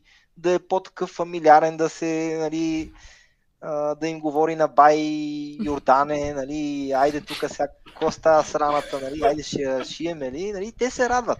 Има, има нали, определен тип пациенти търси сходство в лекаря, който ще го лекува и му харесва повече. Това, между другото, също е интересно, защото а, аз много често, особено в клиниката, си говоря на ти, което знам, че е грешка, но просто някак си усещам, че усилие за мен нали, да говоря на вие, да човек, който примерно а, пише основно образование, пише някакви такива ми е много, много е сложно да го правя. Аз понякога се чувствам, че полагам усилия да говоря на ти. Първо започвам винаги с вие, ама някой път пациентите наистина, както каза Жоро, искат а, просто да им се говори на ти и то се забелязва, че искат да, да провеждаш по близък до тях разговор, отколкото а... да ги отблъскваш с далечното вие, нали? Аз съм толкова бъгната, че на всички говоря на вие и дори на техните нагабен говоря на вие. Аз на никой не мога. Нещо, имайте, нали, все пак предвид, вероятно ще се съгласите, нещо, което трудно се насилва. Да. Нали, а, трудно някой, който примерно е, нали, как да кажа, с навика да говори на вие, ще може да доближи близостта, която лекар, който е такъв по-народен типаж, ще може да, да, да се сближи по такъв начин с пациент, че да, комуникацията да е толкова ефективна. Да, важно е да се търси ефективност в комуникацията. Не, не, ма мисълта ми е пак, някои хора за някои пациенти просто няма да бъдат оптималния лекар. Да. И, добре, и да пристъпим накрая. То може би има още какво да си говорим със сигурност, но за книги, които трябва да препоръчваме тук, знам, че ти ще ни изненадаш или пък вече сме чули какво ще препоръчаш, но може пак да ни изненадаш. А... Впрочем, само тук искам да а, пратя поздрави от моя брат Петър Попов, който също е лекар и живее в, а, и работи вече в Виена. Поздрави каза, че специално те ви поздравява и на теб, Стефане, казва, че с голямата си европейска заплата купува книги. Wow. Това го каза така с тънка усмивка. Нали, аз не разбрах дали... Ние, сме, ние с него заедно учихме медицина, а, да. така че много поздрави на него. Това твърде късно го казваш. Не мога сега да те питам, ти Аджиба, какво правиш тук? След като брат ти е лекар и е работил в Виена. При мен е пътя на по-малкото съпротивление пак. Аз нямам някакви иллюзии, че тук съм останал, нали, че има терен за работа, че България пък... Нали. В един момент това беше по-лесното решение. Аз даже в много отношения а, нали, го намирам за по-смел от мен, с това, че нали, решил така малко да скъса с лесното и да отиде навънка. И ето, впрочем, а, той в чужбина е чужденец и въпреки това, без, а, нали, очевидно без връзки, без пари, без рушвет, без нали, да дава и дупе, а, реално си работи на хубаво, качествено място, специализира. Нали? Тоест, а, това, дето тук често пъти се, нали, сме свикнали да гледаме на специализацията или на докторантурата като някаква нали, мана небесна, дето трябва да си благодарен десетилетия наред, това не е нормално. В смисъл, това не, не би следвало да е така. Да, защото там искат да те обучат, за да може после да работиш да, нали, сериозна то не е работа. Някакво, някакво такова от чисто благородство, нали, но Разбира се, не от благородство, просто по-скоро искат да са сигурни, че ти няма да ги викаш по нощите, нали, и да сам можеш да си свършиш работата. Също, също разбира се. А, по отношение на книга, нали, ако трябва така да препоръчам на читателите, аз съм така много класик, не избирам нали, някакви сложни неща, економически и подобни. Властелина на пръстените. Това за мен е книга с достатъчно количество философия, същевременно е нещо, което аз съм такъв човек, който че обичам да препрочитам. Е, по същия начин компютърни игри, нови хич не ме нали, блъзнят, стари си карам. А, във властелия на пръстените бих казал, че има нещо, което така в по-зряла възраст започвам да го осъзнавам. А, едно чувство за носталгия и за пак това, че човек не е непогрешим. Там нещо, което е интересно, аз естествено съм чел и нали, Силмарилион, предисторията и така нататък. Героите във Властелина са, бих казал, бледа сянка на силата и величието на всякакви персонажи, които са идвали преди тях. И те го знаят. Те живеят с тази мисъл през цялото време, но това нали, не, не им пречи. Не им пречи нали, да така правят всичко по усилите, по силите си, да са добри и да са тъпи човек. Виж колко дълбока философия намираме в нашия подкаст като за край. А, аз искам да препоръчам една книга, но не мога да я покажа, защото тя ми е тук на Kindle. Знаете, Блажев няма да му хареса това, но не мога да угоди на всички. Книгата се казва How to Tame a Fox, как да опитомиш лисица и показва еволюционен... Е Малкия принц е това. Е, как, ето, за това сме поканали Георги Пол, защото знае за какво става дума. Това е съветски експеримент в Сибир, който за рамките на 60 години успява наистина да опитоми лисица и показва механизма, по който се опитомяват животните, как примерно от вълк е станало куче. Това може да стане за изключително кратко време. Там има един съветски или руски, вече не знам как да му кажа, биолог, който заедно с Людмила Труд, която е една от авторките на книгата, заедно с един американец, те успяват да не, не с американец, американец автор на книгата, но двамата, руския биолог и Людмила Труд, успяват да опитомят лисици и да ги направят нали, от диви, на практика да станат покорни като куче, да вървят, да изпълняват някакви, като му кажат, ела тук, тя да идва като куче, буквално да, нали, да както те си ги, го Те ги подбират тези лисици, които да се размножават по а, характеристиката да не се страхуват от хора. Точно така. На всяко поколение взимат най да го кажем спокойните, покорни, които са близо до хората лисици и ги размножават в няколко поколения и накрая те стават абсолютно питомни, което оборва много от, да кажем, креационистските опорни точки за това как действа еволюцията и че нали, не е възможно, както Дарвин го е описал, със своя епичен труд да се случват по този начин нещата. Но той е доказан, че буквално в рамките на един човешки живот могат да се постигнат изключителни промени в рамките на един и същ вид. Така че прочетете How to Tame a Fox, тя е от 2016 годината, естествено не е преведен на български, така че Блажев да не, не бие следващия път и би да хване да я издаде. А, Едната от авторките е Людмила Труд и How to Tame a Fox. Това е моето предложение тази вечер. Много знам бе да се е в газа. Е, много, много. Край, демонетизираха клипа вече с една... Аз а, мога ли само да... Два часа като... и половина трупаш пари и накрая... Разбира се, разбира се. А, тъй като Изгуби малко се бирата. А, минахме така по диагонал за обучението в медицинския университет, ако мога такива някакви като заключващи мисли дали да кажа, тъй като основно ме, вие ме представихте и съм известен сред голяма част от зрителите с точно преподаването и с тези моите клипчета. А, нивото да е лошо. А, и нивото и пада с годините по това, което виждам. Но има го там и това трябва да се зададе като въпрос. А, студентите раждат ли се с бодли? Нали, има го момента, че един студент често пъти, нали, не винаги, Сега разби, зависи какъв контингент влиза в университета, но особено от трети курс, четвърти нагоре, като тръгне по клиниките и вижда, че всички му обръщат гръб, оставят го да подпира стената, казват му тук прегледа и аз ще се, нали, еди кой си пациент, аз ще се върна след 10 минути, дойде след 2 часа и така нататък. В резултат на това отношение много от студентите се обезверяват, хващат си работа, която им изпива допълнително от времето и усилията, спират да четат, тъй като виждат, че няма особен смисъл. Нали, многото четене и малкото четене, в крайна сметка на изпита хъката мъката се минава. Отделно стои проблема с огромния проблем с преписването, което тук вече е и културен проблем. Това в България не се счита за а, нещо а, лошо и грешно. Да. Аз примерно, помна някакви от време на време са ми попадали американски такива като детски или тин филми, в които примерно един от там от класа го хващат, че преписва и всички започват да му се подиграват. Тук, братче, това ще е обратното. В смисъл, той ще е героя. Тук, е герой, тук да. ние се хвалим, нали, е, преписах като куче. Нали, да. а, и, и това е масово в медицински университет. Нали, но, но той е като порочен кръг, нали, вече зависи от къде тръгва.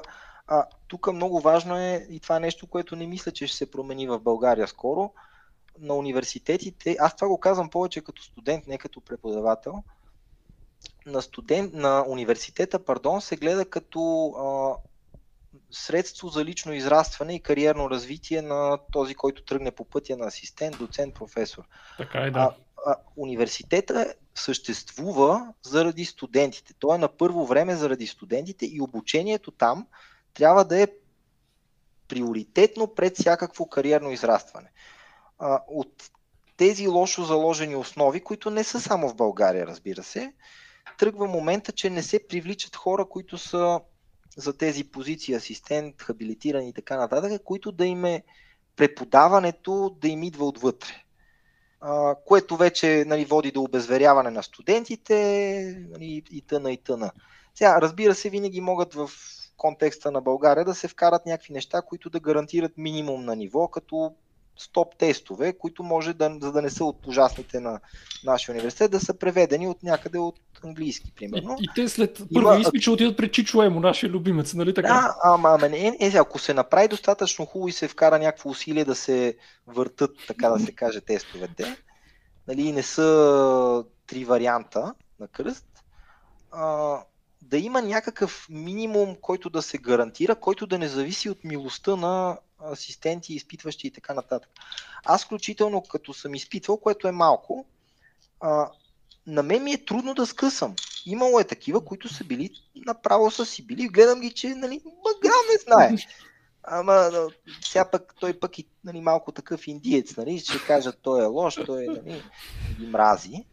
А, но, но трябва минимума, който да се гарантира на изпити, да се изведе от сферата на милостта нали, на изпитващия, да. защото не е нужно да има заден мотив. Хората просто някой път нали, искат да са добри към другите хора, колкото и те да са не заслужили и така нататък. И в крайна сметка им правиш лоша услуга, защото той свиква, че така става и тъна и тъна. Тоест тук нали, по-скоро това е едно мое разсъждение за това, че който е все още асистент, да се нека да не се забравя и аз включително съм се хващал последната 2-3 години, откакто бях нали, там и преподавах. Имаше моменти, в които си казвам, о, вся група ли имам, ще ме занимава, тук трябва да се...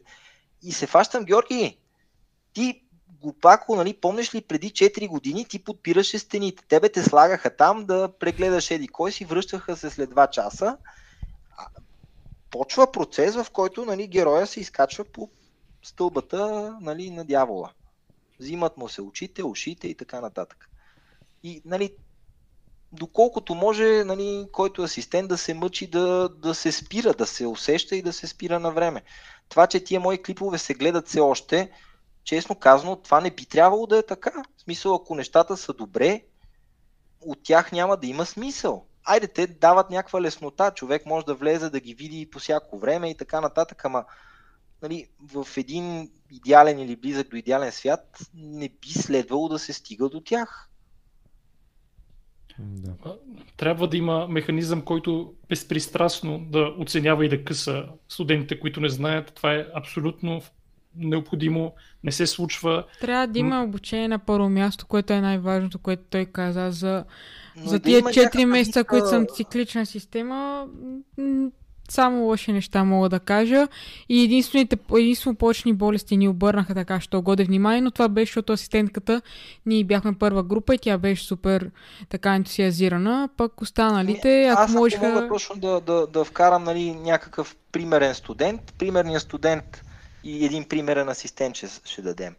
Примерният студент на 2-3 цикъла го зарязва да подпира стената, не прави нищо, а, хваща си работа, тя му из, изви, там извлича усилията, времето, попада на цикъл номер 4, където асистента всъщност е решил да се занимава.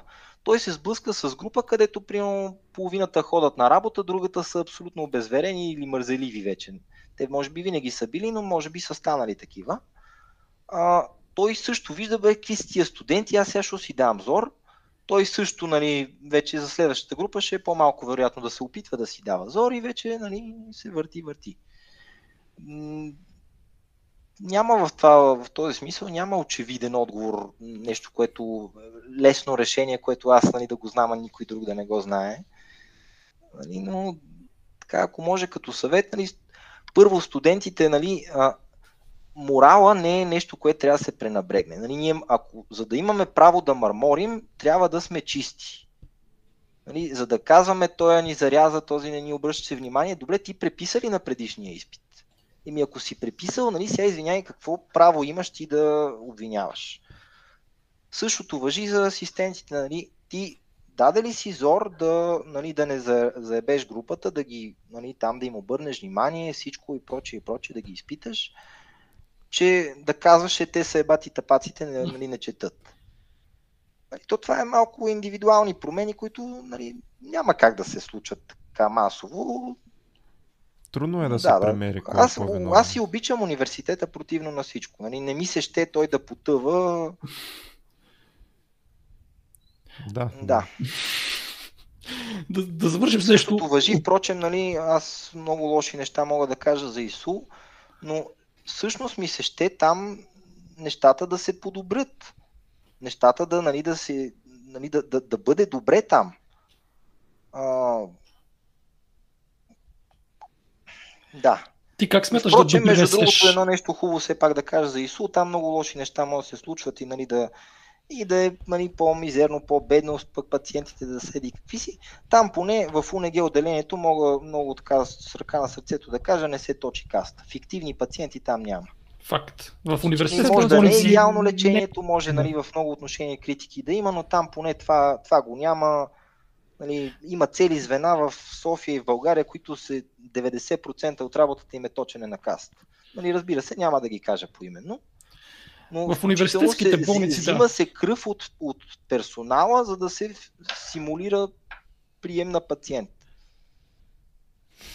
Ходете в университетските болници, там има ужасно много пациентопоток, да. там няма нужда да се точи каста, там има работа за всички по спешност ходете, само ако сте спешни пациенти. Нали? Точно да. така. Точно Иначе така. може и на частно при Георги Попов. Да, аз със сигурност ще препоръчвам, винаги до сега съм препоръчвал, но сега още повече, даже когато няма нужда, ще те препоръчвам да, да отидат да се прегледат. А, и, и ти пожелавам наистина успех, защото ти си поел по път, който е различен от моя на амбулаторната практика. Аз наистина нямам смелост да тегля една байна на всички, особено сега с семейство. Наистина нямам смелост да го направя. И въпреки, че искам... Себе, себеосъзнатост. Аз не, не съм някакъв нито най-умния, нито най-можещия. Надявам се да съм полезен за хора, нали, без да спасявам животи и чак такива някакви неща и пожелавам на всеки всъщност да е наясно със себе си, амбициите негови ли са а, или са така външно натрапени и той живее с иллюзия, че той ги иска. Да. И морал. Трябва да знаете и какво искате и какво сте готови да жертвате, защото е много. Ами, благодарим ви, че бяхме заедно. Дайте ни още пари в Patreon, за да правим още такива епизоди. Със сигурност ще кадим отново Георги Попов, защото той ни носи много пари, не по друг причина, просто той ни носи пари. А ние обичаме парите, както знаете, особено ако не ги защото давате. Сме лекари. Защото сме лекари и сме много да. алчни, така че давайте Аз, ни пари Аз в Patreon. аз ако бях сърбин, щях да се казвам Златолюб.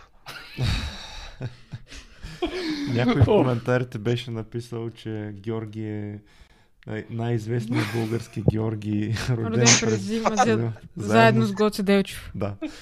И, мо- и Парванов. Агент Гоци. Така че благодарим много на доктор Попов. Естествено, че ще го каним отново. Той е невероятен гост с много знания и Може да ни практикува. дойде и на гости да го почерпим нещо от тия пари, айде ще ни се откъснат Е, от сърца. сега, ще го пуснем в групата научна реалност. казали, сега... Ще му дадем го достъп до UpToDate, да се чете в UpToDate. тайна интелектуална общност на рептилите. И Да, където имаме достъп до UpToDate. И там ще е четеме и ще правим да. само научно базирана медицина. Аз Да. ако мога така и аз да кажа финални думи, нали, за вас този път, а, доколкото така имате усилия и ви се занимават, продължавайте с това, което правите. Аз не съм, нали, разбира се, съвсем съгласен винаги с всичките ви, нали, съвсем послания и тъна. Ама важно е, особено за студенти медицина, бих казал, че вие сте хора, които учите хората да ловат риба, а не им давате риба. Нали, да се даде на, на, на човек начина по който да, нали, да решава проблеми, а не толкова да му се посочват конкретни решения, бих казал много важно, като нали, деца вика, като преподаватели сте свършили поне половината, което университета е дал на студент Хикс. Ето. Това са много хубави признание. за вас. Благодарим. Признание. Наистина благодарим. Еми, Ами- чао и до нови срещи. Еми, айде, виждане. Чао.